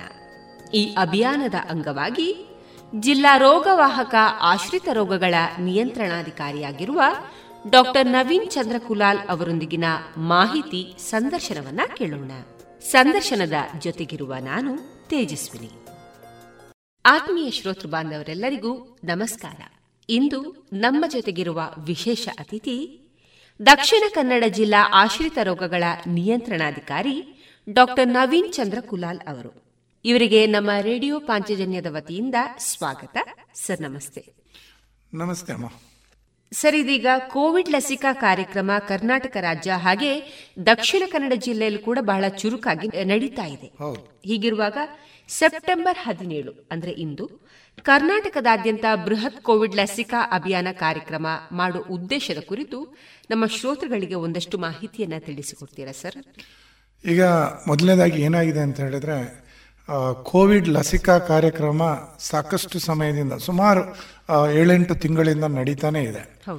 ಆದರೂ ಎಲ್ಲೋ ಯಾವುದೇ ಲಸಿಕೆ ಅಂತ ಹೇಳಿದ ಕೂಡಲೇ ಅದರ ಜಾಸ್ತಿ ಪರಿಣಾಮ ಯಾವಾಗ ಆಗ್ತದೆ ಅಂತ ಹೇಳಿದ್ರೆ ಒಂದೇ ದಿವಸ ಜಾಸ್ತಿ ಜನಕ್ಕೆ ಕೊಟ್ಟರೆ ಸೊ ಇದಕ್ಕೆ ಸಂಬಂಧಪಟ್ಟಂತೆ ಸೆಪ್ಟೆಂಬರ್ ಹದಿನೇಳು ಶುಕ್ರವಾರ ಒಂದು ಲಸಿಕಾ ಬೃಹತ್ ಲಸಿಕಾ ಅಭಿಯಾನವನ್ನು ಸರ್ಕಾರ ಹಮ್ಮಿಕೊಂಡಿದೆ. ಇದು ಕರ್ನಾಟಕ ರಾಜ್ಯದಲ್ಲಿ ಹಾಗೂ ಭಾರತ ಸರ್ಕಾರದ ಆದ್ಯಂತ ಸರ್ಕಾರದ ವತಿಯಿಂದ ಆಗ್ತಾ ಇದೆ. ಮುಖ್ಯ ಉದ್ದೇಶ ಏನಪ್ಪ ಅಂತ ಹೇಳಿದ್ರೆ, ನೋಡಿ, ಇನ್ನೂ ಕೂಡ ಸಾಕಷ್ಟು ಜನರಲ್ಲಿ ಈ ವ್ಯಾಕ್ಸಿನ್ ಪ್ರಕ್ರಿಯೆ ಆಗಿಲ್ಲ. ಯಾರಲ್ಲಿ ವ್ಯಾಕ್ಸಿನ್ ಆಗಿಲ್ಲ, ಅವರಲ್ಲಿ ಕೋವಿಡ್ ಬರುವ ಸಾಧ್ಯತೆ ಜಾಸ್ತಿ ಇರ್ತದೆ. ಹಾಗೂ ಬಂದಲ್ಲಿ ಅದರಿಂದ ಆಗುವ ದುಷ್ಪರಿಣಾಮ ಕೂಡ ತುಂಬಾನೇ ಜಾಸ್ತಿ ಇರ್ತದೆ. ಅದರ ಅರ್ಥ ಲಸಿಕೆ ತಗೊಂಡವರಿಗೆ ಲಸಿಕೆ ತಗೊಂಡವರಿಗೆ ಬರಲೇಬಾರ್ದು ಅಂತ ಅಲ್ಲ. ಬರಬಹುದು ಆದರೆ ಅದರ ದುಷ್ಪರಿಣಾಮ ಕಮ್ಮಿ ಆಗ. ಈಗ ನಮಗೆ ಬೇಕಾಗಿರೋದು ಅದೇ ಅಥವಾ ಇಂದು ಸ್ವಲ್ಪ ಸಿಂಪಲ್ ಆಗಿ ಹೇಳೋದಿದ್ರೆ ಸಾವಿನ ಸಂಖ್ಯೆ ತುಂಬಾನೇ ಕಮ್ಮಿ ಆಗತ್ತೆ. ಅದೇ ರೀತಿ ಐ ಸಿ ಯು ದಾಖಲಾತಿ ಕೂಡ ತುಂಬಾ ಕಮ್ಮಿ ಆಗ್ತದೆ. ಇದನ್ನು ನಾವು ಇಷ್ಟು ವರ್ಷ, ಇಷ್ಟು ಕಳೆದ ಏಳೆಂಟು ತಿಂಗಳಿಂದ ನೋಡ್ತಾ ಬಂದಿದ್ದೇವೆ. ಯಾರಿಗೆಲ್ಲ ಲಸಿಕೆ ಆಗಿದೆ, ಅವರು ಮತ್ತೆ ಐ ಸಿ ಯುಗೆ ದಾಖಲಾತಿ ಆಗೋದು ಅಥವಾ ಮರಣ ಹೊಂದುವುದು ತುಂಬಾ ತುಂಬಾ ಕಮ್ಮಿ ಆಗಿದೆ. ಯಾವುದೆಲ್ಲ ಈಗ ಕಳೆದ ಒಂದಷ್ಟು ದಿವಸದಿಂದ ಮರಣಗಳನ್ನು ನೋಡ್ತಾ ಇದ್ದೇವೆ ಕೋವಿಡಿಂದಾಗಿ ಹೆಚ್ಚಾಗಿ ಇವರು ವ್ಯಾಕ್ಸಿನ್ ತಗೊಂಡಿಲ್ಲ. ಕೆಲವೊಂದು ಕಾರಣದಿಂದ ತಗೊಂಡಿಲ್ಲ. ಆದರೆ ನಮಗೆಲ್ಲಿ ಕಾಣ ಸಿಗುವುದು ಏನು ಅಂತ ಹೇಳಿದ್ರೆ, ಲಸಿಕೆ ತಗೊಂಡವರಲ್ಲಿ ಸಾವಿನ ಸಂಖ್ಯೆ ತುಂಬ ಕಮ್ಮಿ ಇದ್ರೆ ಲಸಿಕೆ ತಗೊಂಡದೇ ಇರುವವರಲ್ಲಿ ತಗೊಳ್ಳದೇ ಇರುವವರಲ್ಲಿ ಒಂದಷ್ಟು ಜಾಸ್ತಿ ಇದೆ. ಹಾಗಿರುವಾಗ ಸರ್ಕಾರ ಜನರ ಒಂದು ಹಿತಾಸಕ್ತಿಯನ್ನು ಗಣನೆಗೆ ತಕೊಂಡು ಈ ಬೃಹತ್ ಲಸಿಕಾ ಅಭಿಯಾನ ಅಂತಲೇ ಹಪ್ಪಿಕೊಂಡಿದೆ. ಸೊ ಅದರ ಉಪಯೋಗ ಜನರು ಖಂಡಿತ ಪಡ್ಕೊಳ್ಬೇಕು. ಸರಿಗ ವ್ಯಾಕ್ಸಿನ್ ಬಗ್ಗೆ ಮಾಹಿತಿ ಎಲ್ಲಾ ಕಡೆನೂ ನಡೀತಾ ಇದೆ. ಆದ್ರೂ ಈ ವ್ಯಾಕ್ಸಿನ್ ತಗೊಳ್ಳದೇ ಇರೋರು ತುಂಬಾ ಜನ ಇದ್ದಾರೆ. ಅವರಿಗೆ ನೀವು ಯಾವ ರೀತಿಯಾಗಿ ಸಂದೇಶವನ್ನ ಅಂದ್ರೆ ವ್ಯಾಕ್ಸಿನ್ ತಗೊಳ್ಳೋದಕ್ಕೆ ಅವರನ್ನು ನೀವು ಪ್ರೇರೇಪಿಸ್ತೀರಿ ಸರ್? ಈಗ ಮೊದಲನೇದಾಗಿ ಏನಾಗಿದೆ ನೋಡಿ ಜನರಿಗೆ ಒಂದಷ್ಟು ಈ ಲಸಿಕೆ ಬಗ್ಗೆ ಕೆಟ್ಟ ಅಭಿಪ್ರಾಯ ಅಥವಾ ತಪ್ಪು ಅಭಿಪ್ರಾಯ, ಕೆಟ್ಟ ಅಂತಲೂ ಇದಕ್ಕಿಂತಲೂ ತಪ್ಪು ಅಭಿಪ್ರಾಯ ಇದೆ. ಯಾಕೆಂತ ಹೇಳಿದ್ರೆ ಜನ ಏನು ಯೋಚಿಸ್ತಾರೆ? ಆ ಲಸಿಕೆ ತಗೊಂಡ್ರೆ ನನಗೆ ತೊಂದರೆ ಆಗ್ಬೋದಾ? ನನಗೆ ಆರೋಗ್ಯದಲ್ಲಿ ಏರುಪೇರಾಗ್ಬೋದಾ? ಅಥವಾ ನಾನು ಮನೆಯಿಂದ ಎಲ್ಲೂ ಹೊರಗಡೆನೆ ಹೋಗಲ್ಲ? ನನಗೆ ಯಾಕೆ ತಗೋಬೇಕು? ಈ ಎರಡು ರೀತಿಯ ವ್ಯವಸ್ಥೆ ಇದೆ. ಇನ್ನೊಂದಷ್ಟು ಜನರಲ್ಲಿ ಬೇರೆ ತೊಂದರೆಗಳು ಇರ್ಬೋದು ಆದರೆ ಮುಖ್ಯವಾಗಿ ನಾನೇನು ನೋಡ್ತಾ ಇದ್ದೇನೆ ಅಂತ ಹೇಳಿದ್ರೆ, ಜನರಿಗೆ ನಾನು ಮನೆಯಿಂದ ಹೊರಗಡೆ ಹೋಗೋದಿಲ್ಲ ನಂದು ತೋಟದ ಮನೆ. ನನಗೇನು ಜನರ ಜೊತೆ ಬೆರೀಲಿಕ್ಕಿಲ್ಲ. ನಾನೇನು ದವಾ ಆಸ್ಪತ್ರೆಯಲ್ಲಿ ಕೆಲಸ ಮಾಡೋನಲ್ಲ. ಸೊ ನನಗೆ ಯಾಕೆ ಬೇಕು ಅಂತ. ನೋಡಿ, ಇಂಥದ್ದೇ ತಪ್ಪು ಕಲ್ಪನೆಯಿಂದ ಇವತ್ತು ಜನ ಬರ್ತಾ ಇಲ್ಲ. ಪ್ರತಿ ಯಾವಾಗ ಮನುಷ್ಯ ಲಸಿಕೆ ತಗೊಳ್ತಾನೋ ಅವನಿಗೆ ಕೋವಿಡ್ ಬಂದರೆ ಅದರಿಂದ ಸಾವಿನ ಪ್ರಮಾಣ ಕಮ್ಮಿ ಆಗ್ತದೆ. ನಾವು ಆಗನೂ ಹೇಳಿದ್ದದೆ, ಈಗನೂ ಹೇಳೋದದೆ. ಸೊ ಲಸಿಕೆ ಪಡೆಯುವುದು ಅತಿ ಅಗತ್ಯ. ನೀವು ಮನೆಯಲ್ಲಿರಿ, ಅಥವಾ ಕೆಲಸದಲ್ಲಿರಿ, ಅಥವಾ ಹಾಗೇ ಬೇರೆ ಏನಾದರೂ ನೀವು ದೂರದವರಿಗೆ ಹೋಗುವರಾಗಿದ್ರೂ ಖಂಡಿತ ಲಸಿಕೆ ಪಡ್ಕೊಳ್ಳಿ. ಹೌದು. ಹಾಗಾದ್ರೆ ಸರ್ ಈಗ ವ್ಯಾಕ್ಸಿನ್ ಅನ್ನ ತಗೊಳ್ಳೇಬೇಕು ಅಂತ ಯಾರಿಗೆ ನೀವು ತಿಳಿಸ್ತೀರಾ? ಈಗ ನೋಡಿ ಮೊದಲನೇದಾಗಿ ನಾವು ಯಾರ ಬಗ್ಗೆ ಹೇಳಬೇಕು ಅಂತ ಹೇಳಿದ್ರೆ ಯಾರು ತುಂಬಾ ಇಳಿ ವಯಸ್ಸಿನವರಿದ್ದಾರೆ ಅವರು ಆದಷ್ಟು ಬೇಗ ತಗೋಬೇಕು. ಅಂದ್ರೆ ನಲವತ್ತೈದು ವರ್ಷದ ಮೇಲ್ಪಟ್ಟವರಲ್ಲಿ ನಾವು ಏನು ಅಂದ್ರೆ ಸರ್ಕಾರ ಏನು ಯೋಚಿಸ್ತಾ ಇದೆ ಅಥವಾ ಆರೋಗ್ಯ ಇಲಾಖೆ ಏನು ಯೋಚಿಸ್ತಾ ಇದೆ ಅಂತ ಹೇಳಿದ್ರೆ ನಲವತ್ತೈದು ವರ್ಷದಿಂದ ಮೇಲ್ಪಟ್ಟವರು ಎಲ್ಲರೂ ತಗೋಬೇಕು. ಯಾಕೆಂತ ಹೇಳಿದ್ರೆ ನೀವು ಕಳೆದ ಎರಡು ವರ್ಷದಲ್ಲಿ ಯಾರೆಲ್ಲ ಈ ರೋಗದಿಂದ ಬಳಲಿ ಸಾವನ್ನಪ್ಪಿದ್ದಾರೆ ಅಂತ ನೋಡಿದ್ರೆ ಹೆಚ್ಚಾಗಿ ಈ ಇಳಿ ವಯಸ್ಸಿನವರು ಅಂದ್ರೆ ಐವತ್ತೈದು ಅರವತ್ತು ಎಪ್ಪತ್ತು ಎಂಬತ್ತು ಈ ವಯಸ್ಸಿನವರಲ್ಲಿ ಸಾವಿನ ಪ್ರಮಾಣ ತುಂಬಾನೇ ಜಾಸ್ತಿ ಇದೆ ಈ ಕೋವಿಡ್ ಇಂದಾಗಿ ಸೊ ಹಾಗಿದ್ರೆ ಅವರು ಮೊದಲು ತಗೋಬೇಕು. ಅವರು ಯಾರು ಕೂಡ ತಗೊಳ್ಳದೆ ಕೂತ್ಕೊಳ್ಳೇಬಾರ್ದು. ಆದ್ರೆ ನಮ್ಮ ದುರದೃಷ್ಟ ಅಂತ ಹೇಳಿದ್ರೆ ಈ ವಯಸ್ಸಿನವರಿಗೆ ಬರಲಿಕ್ಕೆ ಹಿಂದೇಟಾಗ್ತಾ ಇದೆ. ಅದು ಒಂದು. ಇನ್ನೊಂದು ಅಂತ ಹೇಳಿದ್ರೆ ನೀವು ಹೇಳಿದ ಹಾಗೆ ಯಾರು ತಗೋಬಹುದು ಹದಿನೆಂಟು ವರ್ಷದಿಂದ ಮೇಲ್ಪಟ್ಟ ಎಲ್ಲರೂ ತಗೋಬೇಕು. ಆದರೆ ನಮ್ಮ ಮನೆಯಲ್ಲಿ ನಲವತ್ತೈದು ಅಥವಾ ಐವತ್ತು ಅರವತ್ತು ಎಪ್ಪತ್ತು ವರ್ಷದವರಿದ್ರೆ ನೀವು ಅವರನ್ನು ಏನಾದರೂ ಮಾಡಿ ಕರ್ಕೊಂಡಾದ್ರೂ ಬಂದು ತಗೊಳ್ಳುವಂತ ಅಂತ ನೋಡಬೇಕು. ಮಾಡಬೇಕು ಮಾಡಬೇಕು ಮತ್ತೊಂದು ಸರ್ ಈಗ ಕಾಯಿಲೆ ಇರುವವರು ಅಥವಾ ಮಧುಮೇಹಿಗಳು ಗರ್ಭಿಣಿಯರು ಮುಖ್ಯವಾಗಿ ಬಾಣಂತಿಯರು ಇವರೆಲ್ಲ ಸ್ವಲ್ಪ ವ್ಯಾಕ್ಸಿನ್ ತಗೊಳ್ಳಕ್ಕೆ ಹಿಂದೆಟ್ ಹಾಕ್ತಾರೆ. ಇವರ ಬಗ್ಗೆ ನೀವು ಏನ್ ಹೇಳ್ತೀರಾ? ನೋಡಿ ನೀವು ನೀವು ಇದನ್ನೇ ನೋಡಬಹುದು ಹಾಗೆ ನೋಡಿದ್ರೆ ಇದೊಂದು ತುಂಬಾ ದೊಡ್ಡ ದುರಂತ. ನೋಡಿ ಯಾಕೆಂತ ಹೇಳಿ ಯಾರು ತಗೋಬೇಕು? ಇವತ್ತು ಅವ್ರ ಅವರೇ ಹೆದರ್ತಾ ಇದ್ದಾರೆ. ನಾನು ಹಾಗೆ ಹೇಳಿದೆ ವಯಸ್ಸಿನವರು ತಗೋಬೇಕು ಅವರು ಹೆದರ್ತಾ ಇದ್ದಾರೆ. ಈ ಹೃದ್ರೋಗಿಗಳಾಗಿರ್ಬೋದು ಅಥವಾ ಡಯಾಬಿಟಿಸ್ ಇಂದ ಅಥವಾ ಮಧುಮೇಹದಿಂದ ಬಳಲುವವರಾಗಿರ್ಬೋದು ಅಥವಾ ಕ್ಯಾನ್ಸರ್ ಕಾಯಿಲೆ ಕೂಡ ಕ್ಯಾನ್ಸರ್ ಕಾಯಿಲೆಯಿಂದ ಇರುವವರು ಇರ್ಬೋದು ಅಥವಾ ಗರ್ಭಿಣಿ ಸ್ತ್ರೀಯರು ಬಾಣಂತಿಯರಿರ್ಬೋದು, ಇವರಿಗೆ ಒಂದು ವೇಳೆ ಇಂಥವರಿಗೆಲ್ಲ ಆಗ ಹೇಳಿದ ಹೃದಯ ರೋಗಿಗಳು ಮಧುಮೇಹಿಗಳು ಕ್ಯಾನ್ಸರ್ ಕಾಯಿಲೆಯಿಂದ ಬಳಲುವವರು ಗರ್ಭಿಣಿಯರು ಅಥವಾ ಬಾಣಂತಿಯರು, ಇವರಿಗೆ ಒಂದು ವೇಳೆ ಕೋವಿಡ್ ಬಂದರೆ ಅವರಲ್ಲಿ ಮತ್ತೆ ತೊಂದರೆ ಆಗುವ ಸಾಧ್ಯತೆ ತುಂಬಾ ಜಾಸ್ತಿ ಇರ್ತದೆ. ಸೊ ಇವರು ಮೊದಲು ತಗೋಬೇಕು. ಅವರು ತಗೊಳ್ಬೇಕಂತ ಅಂತ ಕೇಳೋದಲ್ಲ ಅವರನ್ನು ತಗೊಳ್ಳುವ ಹಾಗೇ ಮಾಡಬೇಕು ನಾವು. ಸೊ ಅದು ಯಾರ ಕರ್ತವ್ಯ? ಮೊದಲನೇದಾಗಿ ಮನೆಯಲ್ಲಿ ಯಾರಿದ್ದಾರೆ ಅವ್ರ ಕರ್ತವ್ಯ. ಇದೇನು ಆರೋಗ್ಯ ಇಲಾಖೆದು ಮಾತ್ರ ಜವಾಬ್ದಾರಿ ಅಂತ ಹೇಳಕ್ ಬರಲ್ಲ. ಸೊ ನಾವು ಯಾರು ನಮ್ಮ ಮನೆಯಲ್ಲಿರುವ ಮಧುಮೇಹಿಗಳಿರ್ಬೋದು ಹೃದಯ ರೋಗಗಳಿರ್ಬೋದು ಅದು ಬೇರೆ ಕಾಯಿಲೆಯಿಂದ ಬಳಲವರು ಸುಲಭವಾಗಿ ಹೇಳೋದಿದ್ರೆ. ಹಾಗೆ ಬಾಣಂತಿಯರು ಮತ್ತು ಗರ್ಭಿಣಿಯರನ್ನು ಆದಷ್ಟು ಬೇಗ ವ್ಯಾಕ್ಸಿನೇಷನ್ ಮಾಡಿಸೋದು ಅತಿ ಅಗತ್ಯ. ಸೊ ನಾಳೆ ಸದವಕಾಶ ಇದೆ. ಹದಿನೇಳು ತಾರೀಕಿಗೆ ನಿಮ್ಮ ಮನೆ ಬಾಗಿಲಲ್ಲಿ ನಿಮ್ಮ ಮನೆ ಹತ್ತಿರ ಆ, ಸುತ್ತಮುತ್ತಲ ಎಲ್ಲ ಕಡೆ ಮಾಡ್ತಾ ಇದ್ದಾರೆ. ಸೊ ನಾಳೆಯ ದಿವಸ ದಯವಿಟ್ಟು ಬಂದು ಇಂಜೆಕ್ಷನ್ ಕೊಡಿಸಿ. ತಗೊಳ್ಳೇಬೇಕು. ಈಗ ಎಲ್ಲ ಕಡೆ ಇಂದು ಲಸಿಕಾ ಅಭಿಯಾನ ಆಯೋಜಿಸಿದ್ದೀರಿ. ಸರ್ ಇಲ್ಲಿ ಮುಖ್ಯವಾಗಿ ಕಂಡುಕೊಳ್ಳೋದು ಕಂಡುಕೊಳ್ಳೋದೇನಂದ್ರೆ ಈಗ ಒಂದು ಮನೆಯಲ್ಲಿ ಒಬ್ಬರೇ ವಯಸ್ಸಾದವರು ಅಥವಾ ಒಬ್ಬರೇ ಇರುವಂತ ವ್ಯಕ್ತಿಗಳು ಲಸಿಕೆಯನ್ನ ಪಡೆದುಕೊಳ್ಬೇಕು ಅಂತ ಆಲೋಚನೆಯಲ್ಲಿ ಇರ್ತಾರೆ ಅಂತವರಿಗೆ ಯಾವ ರೀತಿಯಾಗಿ ನಿಮ್ಮ ಅವಕಾಶಗಳು ಕಲ್ಪಿತ ಆಗಿದೆ ಸರ್? ಹೌದೌದು ಇದೊಂದು ತುಂಬಾ ದೊಡ್ಡ ಪ್ರಶ್ನೆ ಅದಂದ್ರೆ ಅವರಿಗೆ ಜನರಿಗೆ ಕಷ್ಟನೇ. ಮನೇಲಿ ಯಾರು ಇಲ್ಲ. ಅಥವಾ ಒಬ್ಬರೇ ಇರುವಂತ ಮನೆಯವರು ತುಂಬಾ ಜನ ಇದ್ದಾರೆ.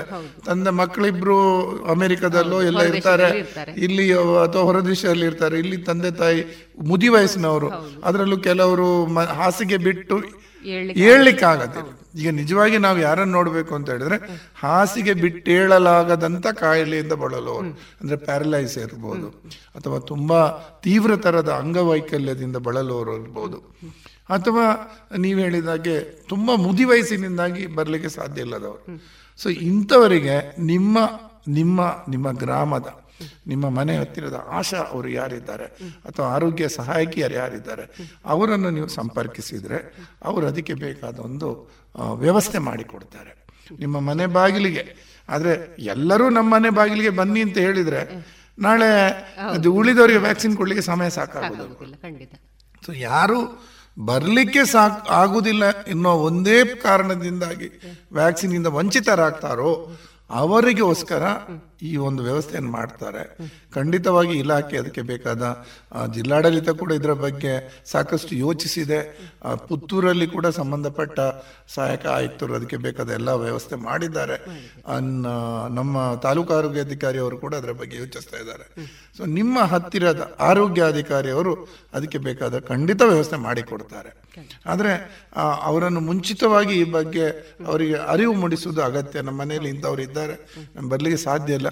ಆದಷ್ಟು ನಿಜ ಸ್ಥಿತಿ ಅವರು ಮಾತ್ರ ಮಾಡಿದ್ರೆ ಉಳಿದವರಿಗೆ ತೊಂದರೆ ಆಗದೆ ಎಲ್ಲರಿಗೂ ಸಿಕ್ಕುವಂತೆ ಆಗುತ್ತೆ.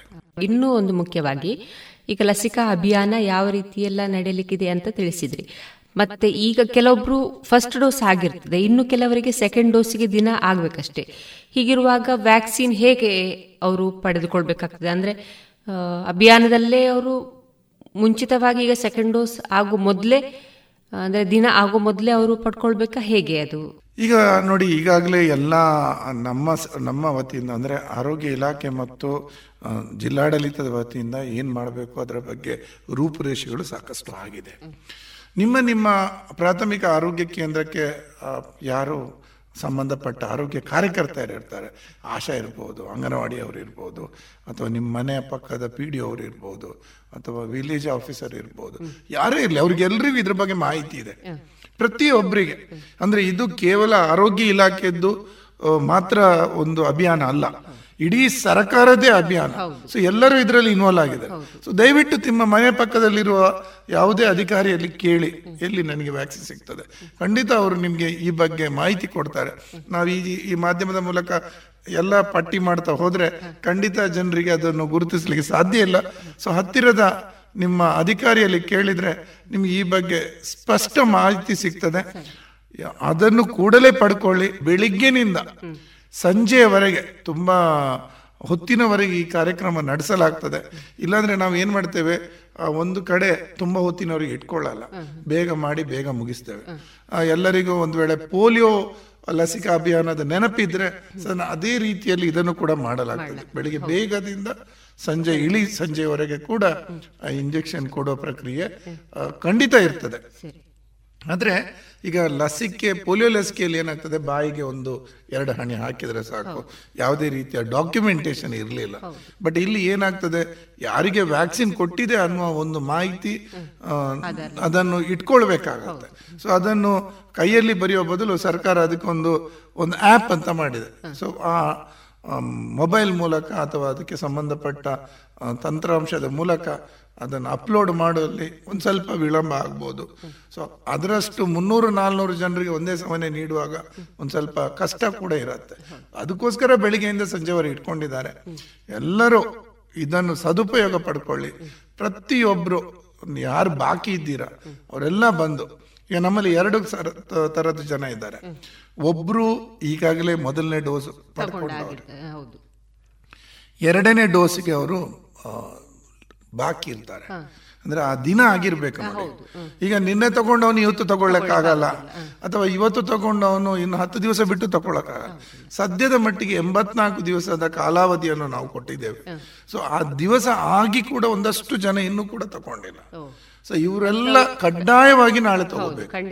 ತಗೊಳ್ಳೇಬೇಕು. ಅಂದ್ರೆ ಈಗ ನೋಡಿ ಎಂಬತ್ನಾಲ್ಕು ದಿವಸದ ಬಗ್ಗೆ ತೊಂಬತ್ತು ತೊಂಬತ್ತೈದು ನೂರು ಇದೇ ರೀತಿ ಮುಂದುವರಿತಾ ಹೋದ್ರೆ ನಾಳೆ ಅವನ ಏನು ಈ ಇದರಿಂದ ಸಿಗುವಂತ ಒಳ್ಳೆಯ ಪರಿಣಾಮ ಏನಿರ್ತದೆ ಅಥವಾ ಅದರಿಂದ ಸಿಗುವಂತ ಉಪಯೋಗ ಏನಿರ್ತದೆ ವ್ಯಾಕ್ಸಿನ್ ಇಂದ ಅದೇ ನಷ್ಟ ಆಗುವ ಸಾಧ್ಯತೆ ಇದೆ. ಆದ ಕಾರಣ ಇನ್ನು ಡಿಲೇ ಮಾಡದೆ ನಿಮ್ಮ ಎಂಬತ್ನಾಲ್ಕು ದಿವಸ ಆಗಿದ್ರೆ ದಯವಿಟ್ಟು ತಕೊಳ್ಳಿ. ಅದೇ ರೀತಿ ಯಾರು ಮೊದಲನೇ ಡೋಸಿಗೆ ಬಾಕಿ ಇದ್ದಾರೆ ಅಂತವರೆಲ್ಲರೂ ಅಂದ್ರೆ ನಮ್ಮ ಈಗ ಪರಿಸ್ಥಿತಿ ಹೇಗಿದೆ ಅಂತ ಹೇಳಿದ್ರೆ ಒಂದಾದ್ರೂ ಡೋಸ್ ತಗೊಂಡ್ರೆ ಒಂದಷ್ಟು ಅದರ ಉಪಯೋಗ ಇರುತ್ತೆ. ಅಂದ್ರೆ ಒಂದು ಸ್ವಲ್ಪ ಆದ್ರೂ ಅದು ನಮ್ಮನ್ನು ಕಾಯ್ತದೆ ಪ್ರೊಟೆಕ್ಷನ್ ಕೊಡ್ತದೆ. ಶಕ್ತಿ ಇರ್ತದೆ, ರೋಗ ನಿರೋಧಕ ಶಕ್ತಿ. ಖಂಡಿತ ಡೆವಲಪ್ ಆಗುತ್ತೆ. ಸೊ ಒಂದನ್ನು ತಗೊಳ್ಳದೆ ಇರುವುದು ಖಂಡಿತ ತಪ್ಪು. ಅಥವಾ ನಾನು ಇನ್ನೂ ಸ್ವಲ್ಪ ಕೆಟ್ಟ ಕಟುವಾಗಿ ಹೇಳೋದಿದ್ರೆ ಮೂರ್ಖತನ ಅದು. ಸರ್ಕಾರ ಅದನ್ನು ಉಚಿತವಾಗಿ ನೀಡ್ತಾ ಇದೆ. ನಾ ಕಳೆದ ಎರಡು ವರ್ಷದಿಂದ ಆರೋಗ್ಯ ಸಿಬ್ಬಂದಿಗಳು ಅದರ ಹಿಂದೆನೆ ಹೋರಾಡ್ತಾ ಇದ್ದಾರೆ. ಇನ್ನೂ ಕೂಡ ನಾವು ಅರ್ಥ ಮಾಡಿಕೊಳ್ಳದೆ ತಗೊಳ್ಳದೆ ಕೂರುದು ಖಂಡಿತ. ನಮ್ಮ ಜಾಗ್ರತೆ ನಮ್ಮ ಕೈಯಲ್ಲಿ. ಮತ್ತೆ ನಾನು ಮಾಸ್ಕ್ ಹಾಕ್ತೇನೆ ನಾನು ಕೈ ತೊಳಿತೇನೆ ನಾನು ಹೊರಗೆ ಹೋಗುವುದಿಲ್ಲ ಅನ್ನುವ ಮಾತು ವ್ಯಾಕ್ಸಿನ್ ತಗೊಳ್ಳದೆ ಇರುವುದಕ್ಕೆ ಕಾರಣ ಅಲ್ಲ. ಯಾಕಂದ್ರೆ ವ್ಯಾಕ್ಸಿನ್ ಇನ್ನೊಂದು ಕವಚ. ನೋಡಿ ನಾವು ಅದನ್ನೇ ಹೇಳ್ತಾ ಇದ್ದಿದ್ದು. ಅದು ಒಂದೊಂದು ಕವಚಗಳು. ಈಗ ನಾವು ಕೆಲವೊಂದಷ್ಟು ನೋಡ್ತೇವೆ. ಎಷ್ಟು ರೀತಿಯಲ್ಲಿ ನಾವು ಮನೆಯನ್ನು ನಮ್ಮ ಮನೆಗೆ ಕಳ್ಳರು ಬಾರದಾಗೆ ನೋಡ್ತೇವೆ. ಬಾಗಿಲಿಗೆ ಚಿಲ್ಕಾಗ್ತೇವೆ ಪುನಃ ಅಡ್ಡ ಅದಕ್ಕೆ ರಾಡ್ ಇಡ್ತೇವೆ ಮತ್ತೆ ಪುನಃ ಕೆಲವರು ಜನ ಕ್ಯಾಮರಾ ಇಟ್ಕೊಡ್ತಾರೆ ಅದೇ ರೀತಿ ಹೇಳಲಿಕ್ಕೆ ಆಗುದಿಲ್ಲ. ಅದೇ ರೀತಿ ವೈರಸ್ ಬರುವ ದಾರಿಯನ್ನು ನಾವು ತಡಿಬೇಕಾಗ್ತದೆ. ತಡಿಬೇಕಾದ್ರೆ ಎಲ್ಲಕ್ಕಿಂತ ದೊಡ್ಡ ದೊಡ್ಡದಾದ ಒಂದು ಬೀಗ ಅಂತ ಹೇಳಿದ್ರೆ ವ್ಯಾಕ್ಸಿನ್ ಸೊ ಅಂತ ಒಂದು ಒಳ್ಳೆಯ ವ್ಯವಸ್ಥೆಯನ್ನು ನಾವು ಇವತ್ತು ಪೋಲು ಮಾಡದೆ ಉಚಿತವಾಗಿ ಸಿಗ್ತಾ ಇದೆ. ನೋಡಿ ಕ- ಈ ವ್ಯಾಕ್ಸಿನ್ ಬರುವ ಸಮಯದಲ್ಲಿ ಸುಮಾರು ಎಂಟುನೂರು ರೂಪಾಯಿ ಕೊಟ್ಟು ತಗೊಂಡ ಜನ ತುಂಬಾನೇ ಇದ್ದಾರೆ. ಇವತ್ತು ಸರ್ಕಾರದ ವತಿಯಿಂದ ಉಚಿತವಾಗಿ ಅದೇ ವ್ಯಾಕ್ಸಿನ್ ಸಿಗ್ತಾ ಇದೆ. ಸೊ ಅದನ್ನು ದಯವಿಟ್ಟು ತಗೊಳ್ಳಿ ಮತ್ತೆ ಇನ್ನೊಂದು ನೋಡಿ ಈ ಸಾಂಕ್ರಾಮಿಕ ರೋಗದಲ್ಲಿ ಹೇಗೆ ಅಂತ ಹೇಳಿದ್ರೆ ನಾನು ಮಾತ್ರ ಜಾಗ್ರತೆ ಮಾಡಿಕೊಂಡ್ರೆ ಸಾಕಾಗೋದಿಲ್ಲ. ನನ್ನ ಮನೆ ಪಕ್ಕದವನು ಜಾಗ್ರತೆ ಮಾಡ್ಕೋಬೇಕು. ನನ್ನ ಆಚೆ ಮನೆಯವನು ಜಾಗ್ರತೆ ಮಾಡಬೇಕು. ಆಗ ಮಾತ್ರ ನನಗೆ ರೋಗ ಬಾರದೇ ಇರಬಹುದು. ಅದೇ ರೀತಿ ವ್ಯಾಕ್ಸಿನ್ ಕೂಡ ಹಾಗೆ. ನೀವು ನಿಮ್ಮ ಮನೆಯಲ್ಲಿರುವ ವಯಸ್ಸಾದವರನ್ನು ಹೃದ್ರೋಗಿಗಳನ್ನು ಅಥವಾ ವ್ಯಾಕ್ಸಿನ್ ಪಡ್ಕೊಳ್ಳೋದವರನ್ನು ಮಾತ್ರ ಕರ್ಕೊಂಡು ಹೋಗೋದಲ್ಲ. ನಿಮ್ಮ ಮನೆಯ ಆಚೆ ಈಚೆ ಮುಂದೆ ಹಿಂದೆ ಇರುವವರಿಗೆ ಕೂಡ ಒಂದು ಪ್ರೋತ್ಸಾಹಿಸಿ ತಗೋಬೇಕು. ಯಾಕೆಂದರೆ ಒಂದು ವೇಳೆ ನೀವು ತಕೊಂಡು ಅವರು ತಕೊಳ್ಳದೇ ಇದ್ರೆ ಅವರಿಗೆ ರೋಗ ಬಂದು ನಾಳೆ ನಿಮ್ಮ ರೋಗ ನಿರೋಧಕ ಶಕ್ತಿ ಗಟ್ಟಿ ಆಗುವುದಕ್ಕೆ ಮೊದಲು ನಮಗೆ ಬಂದ್ರೆ ಅದು. ನಮ್ಮಲ್ಲಿ ಒಂದು ಸ್ವಲ್ಪ ತೊಂದರೆ ಆಗ್ಬೋದು. ಸೊ ನಾನು ಗಟ್ಟಿ ಆಗ್ಬೇಕಾದ್ರೆ ಬೇಲಿ ಸುತ್ತಲೂ ಹಾಕ್ಬೇಕು. ಮನೆ ಪಕ್ಕ ಮಾತ್ರ ಅಲ್ಲ ಇಡೀ ಸಮಾಜಕ್ಕೆ ಒಂದು ಗಟ್ಟಿಯಾದ ಭದ್ರವಾದ ಒಂದು ಗೋಡೆ ಮಾಡಬೇಕು. ಸೊ ಇದು ಈ ಗೋಡೆ ವ್ಯಾಕ್ಸಿನ್ ನಾನು ಮಾತ್ರ ಅಲ್ಲ ನಮ್ಮ ಮನೆ ಪಕ್ಕದವರು ಹಿಂದೆ ಮುಂದೆನವರು ಆಚೆ ಈಚೆಯವರು ಎಲ್ಲರಿಗೂ ನೀವು ಏನು ಈ ವ್ಯಾಕ್ಸಿನ್ ಅಭಿಯಾನ ಇದೆ ಅದರ ಬಗ್ಗೆ ಮಾಹಿತಿ ಕೊಟ್ಟು ಕರ್ಕೊಂಡು ಬಂದು ವ್ಯಾಕ್ಸಿನ್ ಕೊಡಿಸುವ ಜವಾಬ್ದಾರಿ ಈ ದೇಶದ ಪ್ರಜೆಯಾಗಿ ನಮ್ಗೆ ಇರಲೇಬೇಕು. ಕೊನೆಯದಾಗಿ ನಮ್ಮ ಶ್ರೋತೃ ಬಾಂಧವರಿಗೆ ನಿಮ್ಮ ಮಾಹಿತಿ ಅಥವಾ ಸಂದೇಶ ಏನು ಸರ್? ಈಗ ನೋಡಿ ಮೊದಲನೇದಾಗಿ ಎಷ್ಟೋ ವರ್ಷಗಳಿಂದ ವ್ಯಾಕ್ಸಿನ್ ಪಡ್ಕೊಂಡಿದ್ದೇವೆ ನಾವು. ನಮ್ಮ ಹುಟ್ಟಿದ ಮಗುವಿಗೆ ಕರ್ಕೊಂಡೋಗಿ ವ್ಯಾಕ್ಸಿನ್ ಹಾಕ್ತೇವೆ. ಅಂತ ಹುಟ್ಟಿದ ಮಗುವಿಗೆ ಇವತ್ತು ವ್ಯಾಕ್ಸಿನ್ ಕೊಟ್ಟು ಇಷ್ಟು ವರ್ಷ ಆಗ್ತಾ ನಾವು ನಡೆಸ್ಕೊಂಡು ಬಂದಿದ್ದೇವೆ ಅಂತ ಆದರೆ ನಾವೆಲ್ಲ ಬೆಳೆದವ್ರನ್ನ ಹದಿನೆಂಟು ವರ್ಷದಿಂದ ನಂತರದವರು. ನಾವು ತಕೊಂಡಿಲ್ಲ ಅಂತ ಹೇಳಿದ್ರೆ ಆ ಮಗು ಪ್ರಜ್ಞೆ ಇರುವವರು. ಆ ಮಗುವಿಗೆ ತಕೊಂಡು ತಕೊಂಡು ಕೊಟ್ಟಿದ್ದೇವೆ ಅನ್ನೋದಕ್ಕೆ ಯಾವುದೇ ಉತ್ಪ್ರೇಕ್ಷೆ ಬರುವುದಿಲ್ಲ. ಸೊ ಮೊದಲಾಗಿ ನಾವು ತಕೊಳ್ಳುವ ಮಕ್ಕಳಿಗೆ ಕೊಟ್ಟು ತೊಂದರೆ ಆಗದಂಥ ವ್ಯಾಕ್ಸಿನ್. ಮಕ್ಕಳಿಗೆ ಎಷ್ಟೋ ರೋಗಗಳು ಇವತ್ತು ಸುಮಾರು ಒಂಬತ್ತು ಒಂಬತ್ತು ರೋಗಗಳು ಬಾರದಂತ ನಮ್ಮಲ್ಲಿ ವ್ಯಾಕ್ಸಿನ್ ಕೊಡ್ತೇವೆ. ಇದು ದೊಡ್ಡವರಿಗೆ ಇರುವಂತ ಒಂದೇ ವ್ಯಾಕ್ಸಿನ್. ದಯವಿಟ್ಟು ಇದನ್ನು ತಕೊಳ್ಳಿ ತಪ್ಪಿಸಬೇಡಿ. ಸಮಯಕ್ಕೆ ಸರಿಯಾಗಿ ಬನ್ನಿ. ನಿಮ್ಮ ಕಾರ್ಯಕರ್ತೆಯರಲ್ಲಿ ಕೇಳಿಕೊಳ್ಳಿ. ಈ ಅಭಿಯಾನದಲ್ಲಿ ಪಾಲ್ಗೊಳ್ಳಿ. ಎಲ್ಲರೂ ಕೋವಿಡ್ ರೋಗದಿಂದ ಮುಕ್ತರಾಗಬೇಕು. ಅಥವಾ ಬಾರದ ರೀತಿ ಬೇಕಾದ ಗೋಡೆಯನ್ನು ಕಟ್ಕೊಳ್ಳಿ. ಈಗ ಆರೋಗ್ಯ ಇಲಾಖೆ ಪರವಾಗಿ ಹಾಗೂ ಜಿಲ್ಲಾಡಳಿತ ಹಾಗೂ ಪುತ್ತೂರು ಸ್ಥಳೀಯ ಆಡಳಿತ ಪರ, ಪರವಾಗಿ ಹೇಳುವುದಿಷ್ಟೇ. ಲಸಿಕಾ ಅಭಿಯಾನ ಒಂದು ದೊಡ್ಡ ಅವಕಾಶ. ನಿಮ್ಮನ್ನು ನೀವು ಕೋವಿಡ್ ಈ ಮಹಾಮಾರಿಯಿಂದ ರಕ್ಷಿಸಿಕೊಳ್ಳಿಕ್ಕೆ.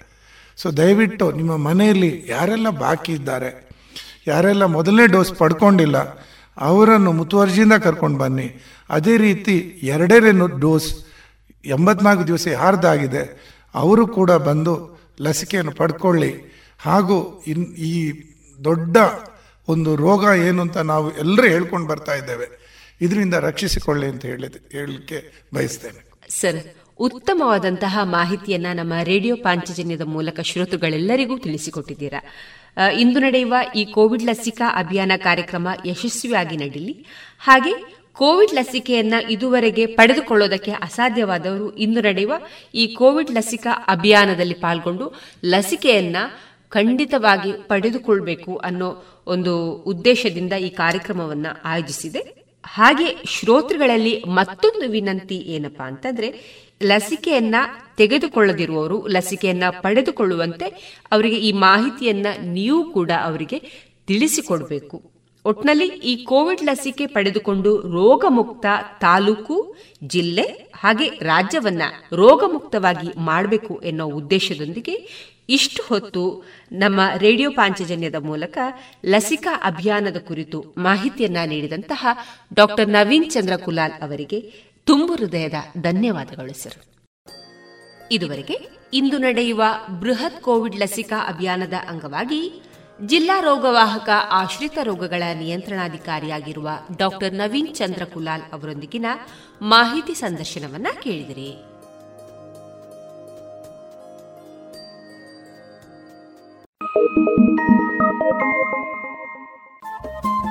ರೇಡಿಯೋ ಪಾಂಚಜನ್ಯ ತೊಂಬತ್ತು ಬಿಂದು ಎಂಟು ಎಫ್ಎಂ ಸಮುದಾಯ ಬಾನುಲಿ ಕೇಂದ್ರ ಪುತ್ತೂರು. ಇದು ಜೀವ ಜೀವದ ಸ್ವರ ಸಂಚಾರ.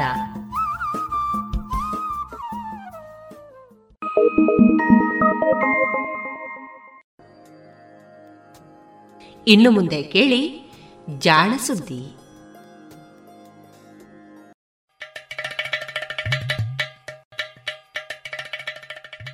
ನಮಸ್ಕಾರ. ಇದು ಜಾಣ ಸುದ್ದಿ. ವಿಜ್ಞಾನ ವಿಚಾರ ಹಾಗೂ ವಿಸ್ಮಯಗಳ ಧ್ವನಿ ಪತ್ರಿಕೆ. ದಿನ ದಿನವೂ ವಿಜ್ಞಾನ.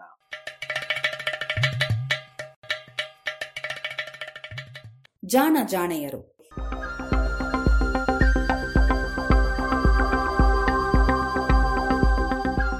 ವಿಜ್ಞಾನ ಧರ್ಮ.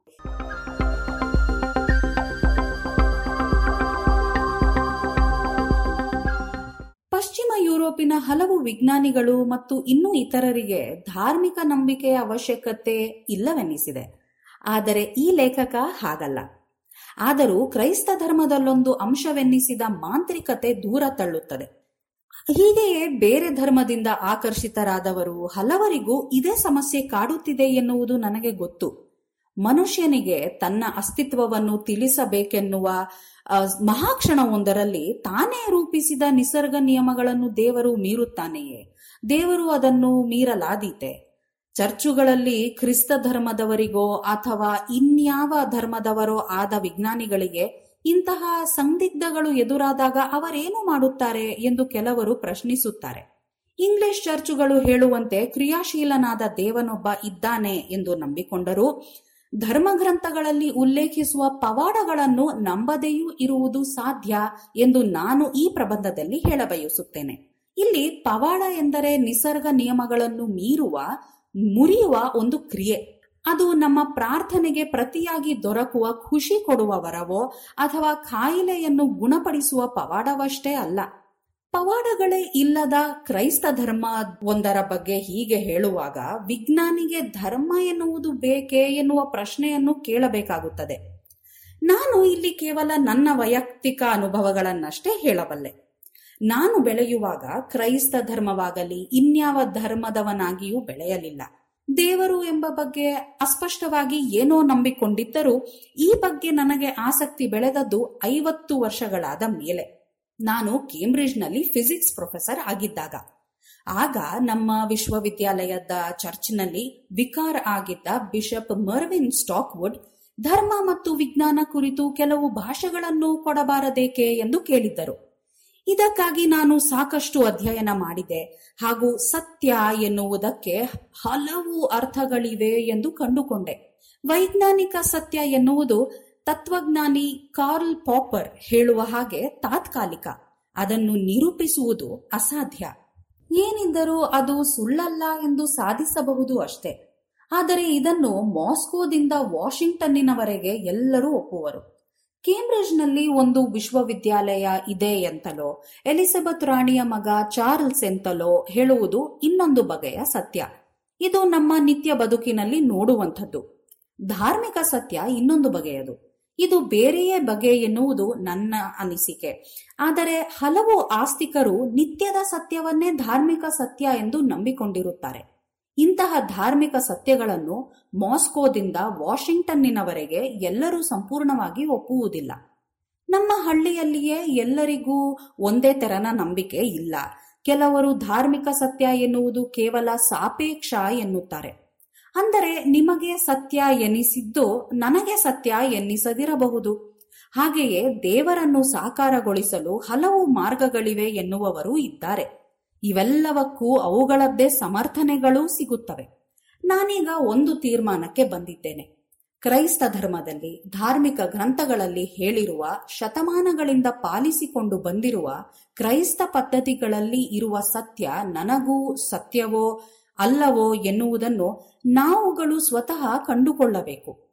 ಯಾವುದೇ ಚರ್ಚಿನಲ್ಲಿ ಸಭೆ ಸೇರಿದ ಕೂಡಲೇ ನಾವು ಯಾವುದೇ ಸಾರ್ವತ್ರಿಕ ಸತ್ಯವನ್ನು ಕಂಡುಕೊಳ್ಳುತ್ತೇವೆ ಎನ್ನಲಾಗದು ದೇವರಿದ್ದಾನೆ, ಕ್ರಿಸ್ತನೇ ದೇವರ ಸಂತಾನ ಎನ್ನುವಂತಹ ಮಾತುಗಳನ್ನು ನಾವು ಒಪ್ಪಿಕೊಂಡರೂ ಅದರ ಅರ್ಥ ಒಬ್ಬೊಬ್ಬನಿಗೂ ಬೇರೆಯದೇ ಆಗಿರುತ್ತದೆ.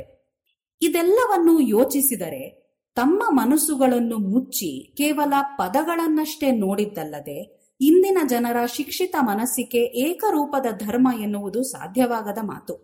ಹಾಗೆ ಮನಸ್ಸು ಮುಚ್ಚಿ ನಂಬುವ ಸಾಕಷ್ಟು ಕ್ರೈಸ್ತ ಮತಸ್ಥರು, ಇತರೆ ಧರ್ಮೀಯರೂ ಇದ್ದಾರೆ.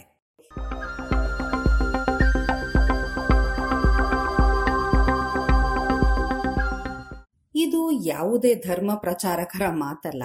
ನೊಬೆಲ್ ಪಾರಿತೋಷಕ ವಿಜೇತ ನೆವಿಲ್ ಮಾಟ್ ಹೇಳಿದ ಮಾತುಗಳಿವು.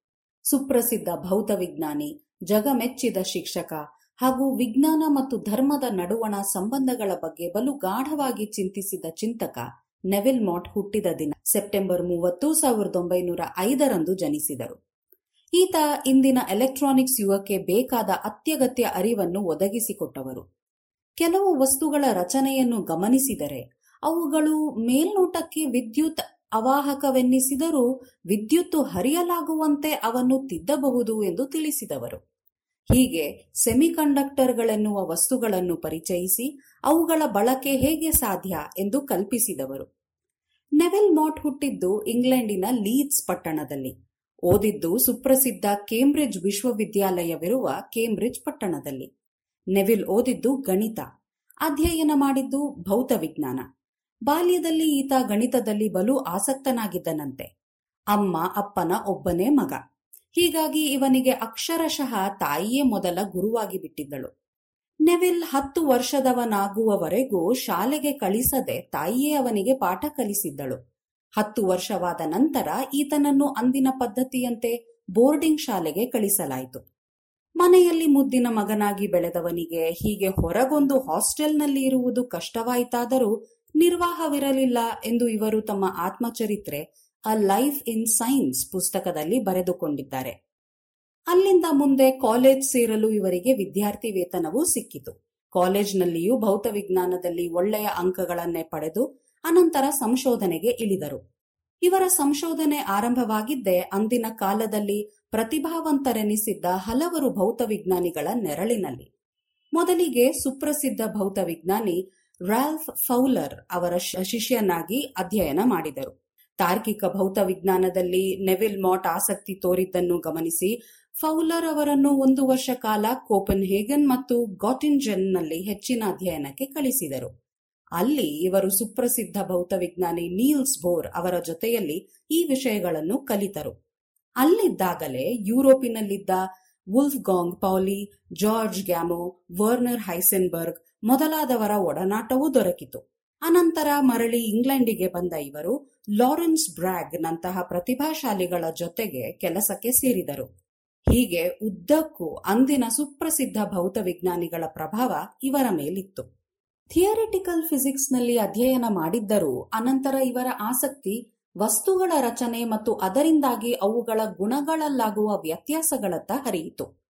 ಅಣುಗಳ ಸ್ತರದಲ್ಲಿ ವಸ್ತುಗಳ ರಚನೆಯನ್ನು ಅಧ್ಯಯನ ಮಾಡಿದರೆ ಅವುಗಳ ಗುಣಗಳನ್ನು ಸರಿಯಾಗಿ ಅರ್ಥೈಸಬಹುದು ಎನ್ನುವ ತರ್ಕದಿಂದ ವಿವಿಧ ವಸ್ತುಗಳಲ್ಲಿರುವ ಅಣುಗಳ ಜೋಡಣೆ ಹಾಗೂ ಅವುಗಳ ಗುಣಗಳ ನಡುವಿನ ಸಂಬಂಧವನ್ನು ಗಣಿತದ ಮೂಲಕ ಲೆಕ್ಕ ಹಾಕಿದರು.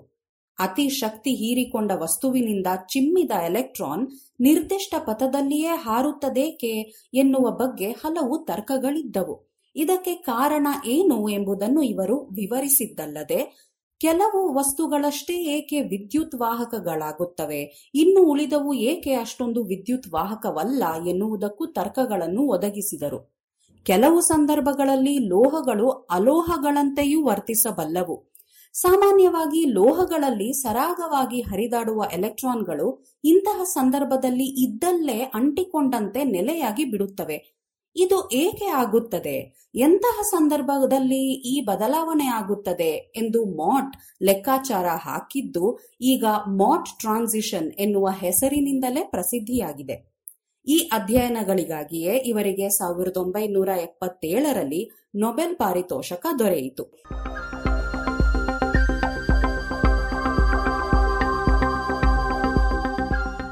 ನೆವಿಲ್ ಮಾಟ್ ಕೇವಲ ಒಬ್ಬ ಭೌತ ವಿಜ್ಞಾನಿಯಷ್ಟೇ ಆಗಿರಲಿಲ್ಲ. ಈತ ಒಬ್ಬ ಮಾನವತಾವಾದಿಯೂ ಆಗಿದ್ದರು. ಜೊತೆಗೆ ಶಿಕ್ಷಕರು. ಅಂದಿನ ಇಂಗ್ಲೆಂಡ್ನಲ್ಲಿ ಉನ್ನತ ಅಧ್ಯಯನ ಕ್ಷೇತ್ರದಲ್ಲಿ ಹಲವಾರು ಸುಧಾರಣೆಗಳು ಬರಲು ಇವರೂ ಕಾರಣೀಭೂತರಾಗಿದ್ದರು ಎಂದರೆ ತಪ್ಪೇನಲ್ಲ. ಜೊತೆಗೆ ಇಂಗ್ಲೆಂಡಿನ ರಾಯಲ್ ಸೊಸೈಟಿ ಆಫ್ ಲಂಡನ್ನಿನ ಸುಪ್ರಸಿದ್ಧ ಪತ್ರಿಕೆಯನ್ನು ಎರಡು ದಶಕಗಳ ಕಾಲ ಸಂಪಾದಿಸಿದರು. ಈ ಸಂದರ್ಭದಲ್ಲಿ ಅವರು ಪ್ರಬಂಧಗಳ ಗುಣಮಟ್ಟಕ್ಕೆ ನೀಡಿದ ಒತ್ತು ಇಂಗ್ಲೆಂಡ್ ಭೌತ ವಿಜ್ಞಾನದಲ್ಲಿ ಸಾಕಷ್ಟು ಸುಧಾರಿಸಲು ನೆರವಾಯಿತು ಎನ್ನಬಹುದು. ಇವೆಲ್ಲ ಕಾರಣಗಳಿಂದ ಇವರಿಗೆ ಹಲವಾರು ಪ್ರಶಸ್ತಿಗಳು, ಗೌರವಗಳೂ ಸಂದವು. ಬ್ರಿಟನ್ನಿನ ಅತ್ಯಂತ ಉನ್ನತವಾದ ನಾಗರಿಕ ಪ್ರಶಸ್ತಿ ನೈಟ್ಹುಡ್ ಕೂಡ ಇವರಿಗೆ ಸಿಕ್ಕು, ಸರ್ ನೆವಿಲ್ ಮಾಟ್ ಎನ್ನಿಸಿಕೊಂಡರು. ಇವರ ಮರಣ ನಂತರ ಇವರ ಶಿಷ್ಯರು, ಸಹೋದ್ಯೋಗಿಗಳು, ಪರಿಚಿತರು ಒಟ್ಟಾಗಿ ಒಂದು ಸ್ಮರಣ ಸಂಚಿಕೆಯನ್ನು ಪ್ರಕಟಿಸಿದ್ದಾರೆ. ಅದರಲ್ಲಿ ನೆವಿಲ್ ಮಾಟ್ರ ಜೊತೆಗಿನ ತಮ್ಮ ಒಡನಾಟವನ್ನು ನಮ್ಮ ಭಾರತ ರತ್ನ ಸಿ ಎನ್ ರಾವ್ ನೆನಪಿಸಿಕೊಳ್ಳುವುದು ಹೀಗೆ. ರಾವ್ ಅವರು ಕೇಂಬ್ರಿಡ್ಜ್ನಲ್ಲಿ ಜವಾಹರ್ಲಾಲ್ ನೆಹರು ಪ್ರೊಫೆಸರ್ ಹುದ್ದೆಯಲ್ಲಿ ಇದ್ದಾಗ ನೆವಿಲ್ ಮಾಟ್ ಕ್ಯಾವೆಂಡಿಶ್ ಸಂಸ್ಥೆಯಲ್ಲಿ ಇದ್ದರು. ಆಗ ಅವರಿಗೆ ಎಂಬತ್ತು ವರ್ಷ ವಯಸ್ಸು. ಹಾಗಿದ್ದರೂ ರಾವ್ ಅವರನ್ನು ನೋಡಲೆಂದು ತಾವೇ ಬರುತ್ತಿದ್ದರಂತೆ. ಅಷ್ಟೇ ಅಲ್ಲ ಅವೆರಡರ ನಡುವಿನ ಸುಮಾರು ಇಪ್ಪತ್ತು ಮೈಲುಗಳ ದೂರವು ಕಾರನ್ನು ತಾವೇ ಚಾಲಿಸಿಕೊಂಡು ಬರುತ್ತಿದ್ದರಂತೆ. ಮೊದಲ ಬಾರಿಗೆ ಅವರ ಭೇಟಿಗೆಂದು ಕ್ಯಾವಿಂಡಿಶಿಗೆ ಹೋಗಿದ್ದಾಗ ಸ್ವತಃ ನೆವಿಲ್ ಮಾಟ್ರವರೇ ಬಸ್ ನಿಲ್ದಾಣಕ್ಕೆ ಬಂದು ಅವರನ್ನು ಕರೆದೊಯ್ದರು ಎಂದು ರಾವ್ ನೆನಪಿಸಿಕೊಂಡಿದ್ದಾರೆ. ಇವರು ಕ್ಯಾವೆಂಡಿಶ್ನಲ್ಲಿ ಪ್ರೊಫೆಸರ್ ಆಗಿದ್ದಾಗ ಎರಡನೆಯ ವಿಶ್ವ ಯುದ್ಧ ಆರಂಭವಾಗಿತ್ತು. ಜರ್ಮನಿಯಲ್ಲಿ ನಾಜಿಗಳ ದುರಾಡಳಿತ ನಡೆಯುತ್ತಿತ್ತು. ಅಂದು ಅಲ್ಲಿದ್ದ ಹಲವು ಪ್ರತಿಭಾವಂತ ವಿಜ್ಞಾನಿಗಳು, ಕಲಾವಿದರು ಜರ್ಮನಿಯನ್ನು ತೊರೆದು ಹೋಗುವಂತೆ ಆಗಿತ್ತು. ಇಂತಹ ಕಲಾವಿದರಲ್ಲಿ ಮಾಟ್ರವರ ಹೆಂಡತಿಯ ತಂಗಿಗೆ ಪರಿಚಿತರಾಗಿದ್ದ ಒಬ್ಬ ಸಂಗೀತಗಾರ ಸೆರೆ ಸಿಕ್ಕು, ಅವನ ಕುಟುಂಬ ಅತಂತ್ರರಾದಾಗ ನೆರವಿಗೆ ಬಂದಿದ್ದು ಮಾಟ್ ಆ ಮಕ್ಕಳಿಗೆ ತಾವೇ ಪೋಷಕರು ಎಂದು ಘೋಷಿಸಿ ಅವರು ಇಂಗ್ಲೆಂಡಿಗೆ ಬರುವಂತೆ ಮಾಡಿದ್ದಲ್ಲದೆ, ಇಂಗ್ಲೆಂಡಿನಲ್ಲಿ ಅವರ ಬದುಕು ಸರಾಗವಾಗಿರುವಂತೆ ನೋಡಿಕೊಂಡಿದ್ದರು. ಆದರೆ ಆ ಮಕ್ಕಳ ತಂದೆ ಜರ್ಮನರ ಕೈಯಿಂದ ತಪ್ಪಿಸಿಕೊಳ್ಳಲಾಗದೆ ಅಲ್ಲಿನ ಕಾನ್ಸಂಟ್ರೇಷನ್ ಕ್ಯಾಂಪ್ನಲ್ಲಿ ಸಾವಿಗೀಡಾದರು ಎನ್ನುವುದು ದುರಂತ. ಇದರಿಂದಲೇ ಇರಬೇಕು. ಎರಡನೆಯ ವಿಶ್ವಯುದ್ಧದ ನಂತರ ಆರಂಭವಾದ ಪಗ್ವಾಶ್ ಸಮಾವೇಶಗಳಲ್ಲಿ ಇವರು ಬಲು ಆಸಕ್ತಿಯಿಂದ ಭಾಗವಹಿಸಿ ಪರಮಾಣು ಯುದ್ಧವನ್ನು ವಿರೋಧಿಸಿದ್ದುಂಟು. ಇಂತಹ ಪ್ರತಿಭಾವಂತ ದೇಶ ಸೀಮೆಗಳನ್ನು ಮೀರಿದ ಪ್ರಭಾವ ಬೀರಿದ ಶಿಕ್ಷಕ ಮಾನವತಾವಾದಿ ಧರ್ಮಕ್ಕೆ ಹೊಸ ಅರ್ಥ ಕೊಟ್ಟ ವಿಜ್ಞಾನಿ ನೆವಿಲ್ ಮಾಟ್ ಹುಟ್ಟಿದ ದಿನ, ಸೆಪ್ಟೆಂಬರ್ ಮೂವತ್ತು.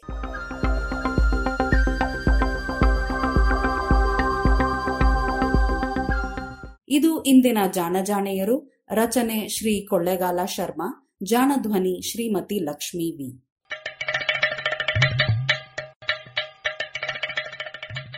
ಜಾಣ ಸುದ್ದಿಯ ಬಗ್ಗೆ ಸಲಹೆ, ಸಂದೇಹಗಳು ಇದ್ದಲ್ಲಿ ನೇರವಾಗಿ ಒಂಬತ್ತು, ಎಂಟು ಎಂಟು, ಆರು ಆರು, ನಾಲ್ಕು, ಸೊನ್ನೆ, ಮೂರು, ಎರಡು, ಎಂಟು.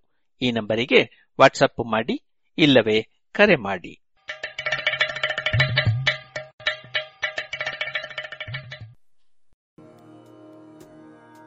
ಇದುವರೆಗೆ ಜಾಣ ಸುದ್ದಿ ಕೇಳಿದಿರಿ.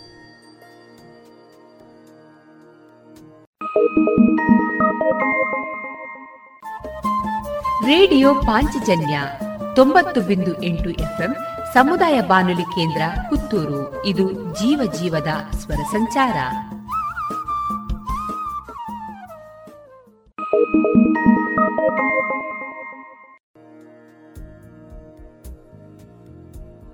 ಇನ್ನೀಗ ಮಧುರಗಾನ ಪ್ರಸಾರವಾಗಲಿದೆ.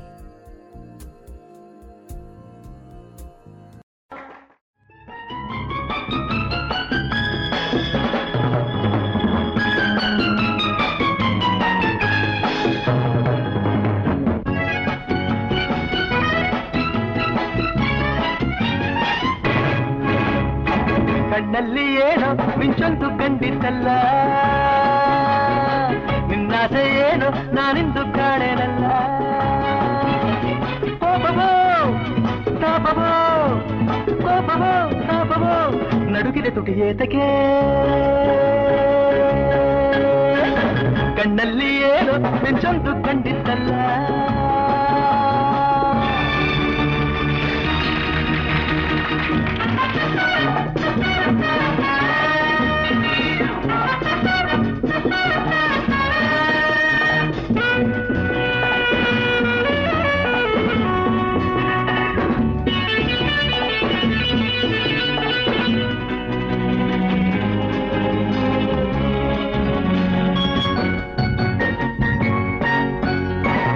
ಒಳ್ಳೆ ವಯಸ್ಸು, ಒಳ್ಳೆ ಸೊಗಸು, ಏಕೆ ಹೀಗಾಯ್ತು ಮನಸ್ಸು?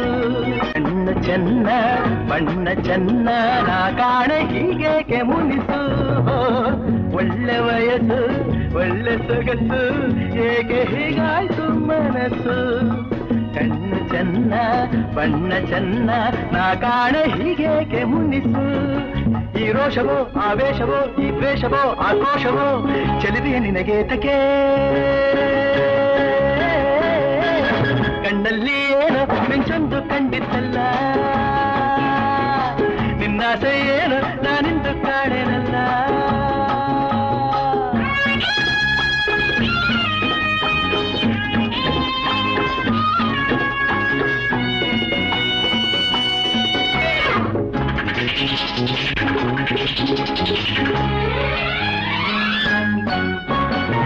ಚೆಲುವೆ ಮೊಗದಿ ಗೆಲುವ ಕಂಡೆ ಎಲ್ಲಿ ಏನಾಯ್ತು ಕಾಣೆ ಗೆಲುವ ಹಿಂದೆ ಛಲವ ಕಂಡೆ ಅಮ್ಮಮ್ಮ ನೀನೆಂಥ ಜಾಣೆ ಚೆಲುವೆ ಮಗದಿ ಗೆಲುವ ಕಂಡೆ ಎಲ್ಲಿ ಏನಾಯ್ತು ಕಾಣೆ ಗೆಲುವ ಹಿಂದೆ ಛಲವ ಕಂಡೆ ಅಮ್ಮಮ್ಮ ನೀನೆಂಥ ಜಾಣೆ ನಿನ್ನಾಸೆಯ ನಾವಲ್ಲೆನು, ಇನ್ನಾರನು ನಾವಲ್ಲೆನು?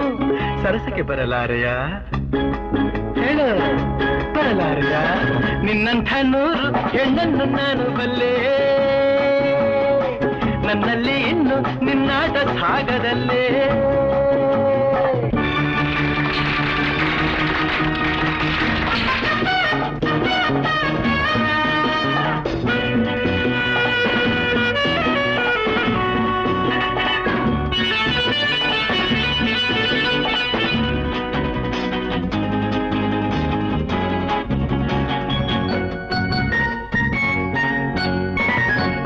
ಬರುವ, ಮನವ ಗೆಲ್ಲುವ ಆಸೆ ನನ್ನಲ್ಲಿ ಬಂತೆ.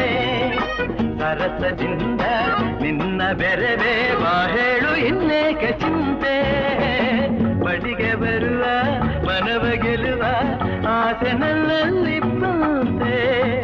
ಸರಸದಿಂದ ನಿನ್ನ ಬೆರೆವೇ ಹೇಳು ಇನ್ನೇಕ ಚಿಂತೆ. ನಿನಗಾಗಿಯೇ ನಾನಿಲ್ಲವೇ, ನನ್ನಾಸೆಯು ನಿನಗಿಲ್ಲವೇ. ನಿಜವನ್ನು ನುಡಿ ಸುಂದರಿ. ನಿನ್ನ ನಿನ್ನಂಥ ಹೆಣ್ಣನ್ನು ನಾನು ಬಲ್ಲೆ. ನನ್ನಲ್ಲಿ ಇನ್ನು ನಿನ್ನಾಟ ಭಾಗದಲ್ಲೇ.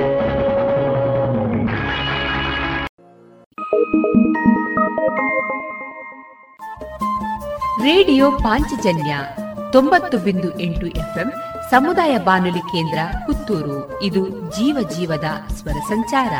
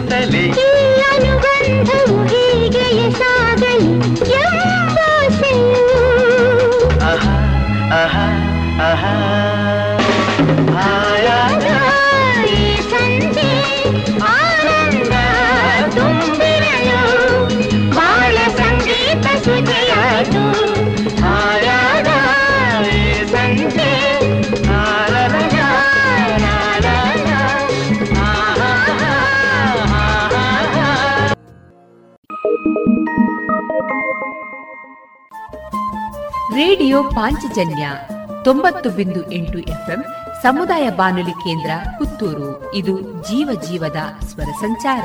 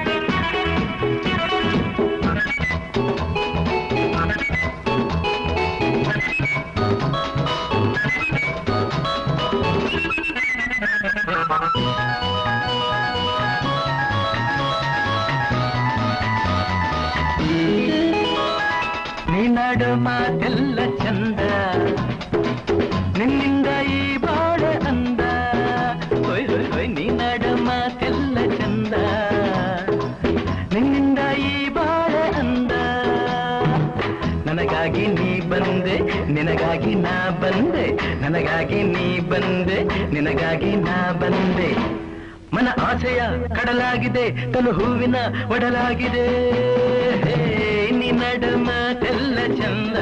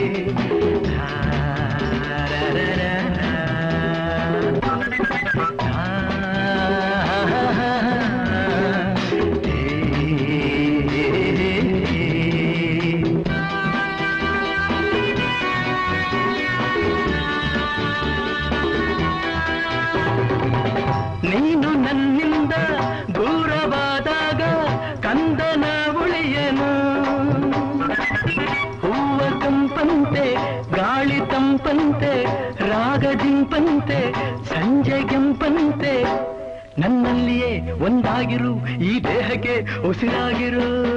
ಹೇ ನಿನ್ನ ಮಾತೆಲ್ಲ ಚಂದ.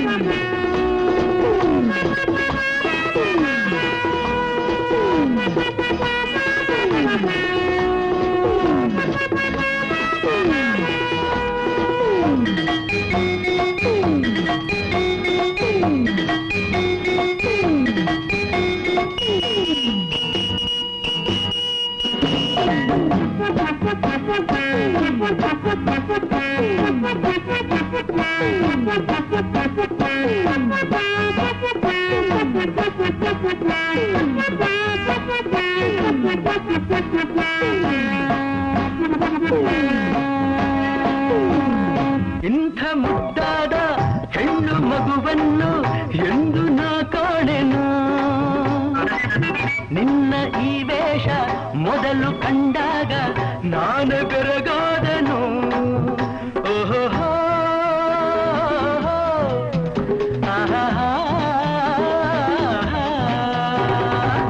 ದಾಡಿ ಬಿಳುಪಾಗಿ, ಬೆನ್ನು ಬಿಲ್ಲಾಗಿ ನಾನು ಮುದಿಯಾದನು. ಬೇರೆ ಮಾಡೋರು ಯಾರು ಇನ್ನಿಲ್ಲ ವೇಷ ನಮದೆಂದು ಯಾರು ಹೇಳ ನಿಮ್ಮಮ್ಮನೆ ಎದುರಾದರೂ ನಮ್ಮಿಬ್ಬರ ಗುರುತಾಗದು. ನಡು ಮಾತೆಲ್ಲ ಚಂದ. ನಿನ್ನಿಂದ ಈ ಬಾಳ ಅಂದ. ನನಗಾಗಿ ನೀ ಬಂದೆ, ನಿನಗಾಗಿ ನಾ ಬಂದೆ, ನನಗಾಗಿ ನೀ ಬಂದೆ, ನಿನಗಾಗಿ ನಾ ಬಂದೆ. ಮನ ಆಸೆಯ ಕಡಲಾಗಿದೆ, ತನು ಹೂವಿನ ಒಡಲಾಗಿದೆ. ನಿನ್ನಡ ಮಾತೆಲ್ಲ ಚಂದ.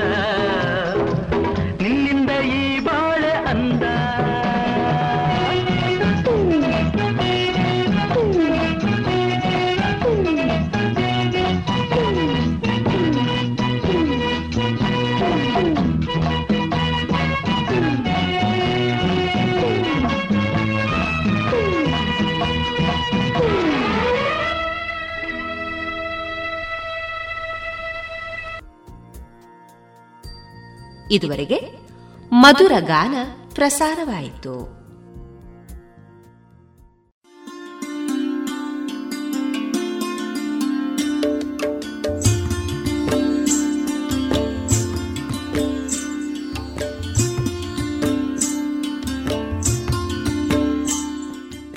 ರೇಡಿಯೋ ಪಾಂಚಜನ್ಯ ಸಮುದಾಯ ಬಾನುಲಿ ಕೇಂದ್ರದಿಂದ ನಿಮ್ಮ ಕಾರ್ಯಕ್ರಮಗಳು ಪ್ರಸಾರವಾಗಬೇಕೆ? ಹಾಗಿದ್ದರೆ ನಮ್ಮನ್ನು ಸಂಪರ್ಕಿಸಿ. ನಮ್ಮ ದೂರವಾಣಿ ಸಂಖ್ಯೆ ಸೊನ್ನೆ ಎಂಟು ಎರಡು ಐದು ಒಂದು, ಎರಡು ಒಂಬತ್ತು ಎಂಟು ನಾಲ್ಕು ಒಂಬತ್ತು ಒಂಬತ್ತು.